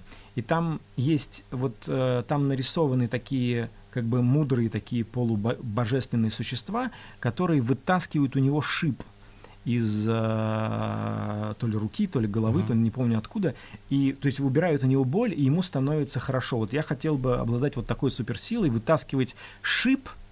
То есть, грубо говоря, если мы исходим из того, что монстра создала какая-то боль, какая-то проблема, какое-то переживание, я хотел бы уметь видеть этот шип и вытаскивать его. О, как круто. Даже если, ну вот, и было бы классно, ну, то есть я понимаю, что э, герой с такой суперсилой, он должен чем-то жертвовать еще для этого. Но, грубо говоря, представь, вот горит огненный какой-то монстр, который uh-huh. пришел и разрушает всех. И я понимаю, что у него внутри есть шип, который я могу вытащить, но если я его вытащу, у меня сгорит рука. Вот я хотел бы быть супергероем, который засовывает ему в душу руку, в горящую, вытаскивает шип, пока я его вытаскиваю, у меня сгорает рука и шип, но этот Монстр того, без того стоит. Да, да это Ну, смотри, ну, э, э, голливудские продюсеры бы сказали точно нет, потому что у нас таким образом скоро кончатся все суперзлодеи, а нам нужно снимать следующий сезон, поэтому... А сколько потом у рук у Николая Ну, не знаю, наверное, я просто об этом никогда не задумывался, наверное, надо об этом побольше мне подумать чтобы это был эффектный суперзлодей, но вот спокойствие какое-то я бы хотел иметь. Или сейчас я понимаю, что то, что я сказал, это скорее сострадание. А сострадание может быть э, суперсилой? Или эмпатия? Ну, тут, ну как-то... В комиксах да. что хочешь, может Да, нет, может, конечно, но э, был, кстати, один, э, один из персонажей, э, которого, которого невозможно было никак э, угомонить, и его угомонили тем, что там прилетел это, по-моему, было в, да, это было в, в комиксе Planet Hulk, по-моему, World War Hulk, а. где Халк там всех мочил, и там спустился с неба его давний друг, и его угу. успокоил тем, что он такой типа, добрый. Вот. Угу. Вот. Но видишь, сейчас я понимаю, что спокойствие, то, что я продемонстрировал, это не совсем спокойствие. Ну, а, конечно, мне это... нравится, что ты продемонстрировал ужасного монстра на мне, в первую очередь. Потому что ты достоин любви. А, ну давай посмотреть пройти глаза. Да. На этой позитивной да, ноте. Да. Пойду поплачу, друзья. А, это был Бабл подкаст. Я надеюсь, вам очень понравилось, потому что нам дико понравилось. Пацаны, Коля просто был... потрясающий. Мне было тоже очень интересно. Давай спасибо. еще раз как-нибудь поговорим. Это, наверное, самый длинный название наш подкаст. Да, это очень классно, ты очень умный. Мне бы хотелось поговорить толковый. с тобой после того, как выйдет майор Гром. Потому что мне кажется, что ты переживешь. С... Это тебя изменит. Смотри, а, где-то через месяц после проката мы с тобой поговорим, поговорим либо на самом высоком этаже пентхауса, либо где-нибудь под мостом в, в западном Дегунино. То есть, как бы, по два варианта. Ага, то есть ты играешь в статус. Там просто в Дегунино э, строят новый лофт. Нет, нет, нет, я сказал то, что я хотел сказать. Нет, нет, нет. Но я тебя уверяю, что ты окажешься в каких-то любых других местах, кроме вот этих двух. Да, да, да, да, да. да. И мне, тебя это изменит. Я бы хотел с тобой поговорить после этого. Супер, давай тогда запланируем следующую встречу и запишем ее на Бабл подкасте. Друзья, всем спасибо. Всем пока. Break.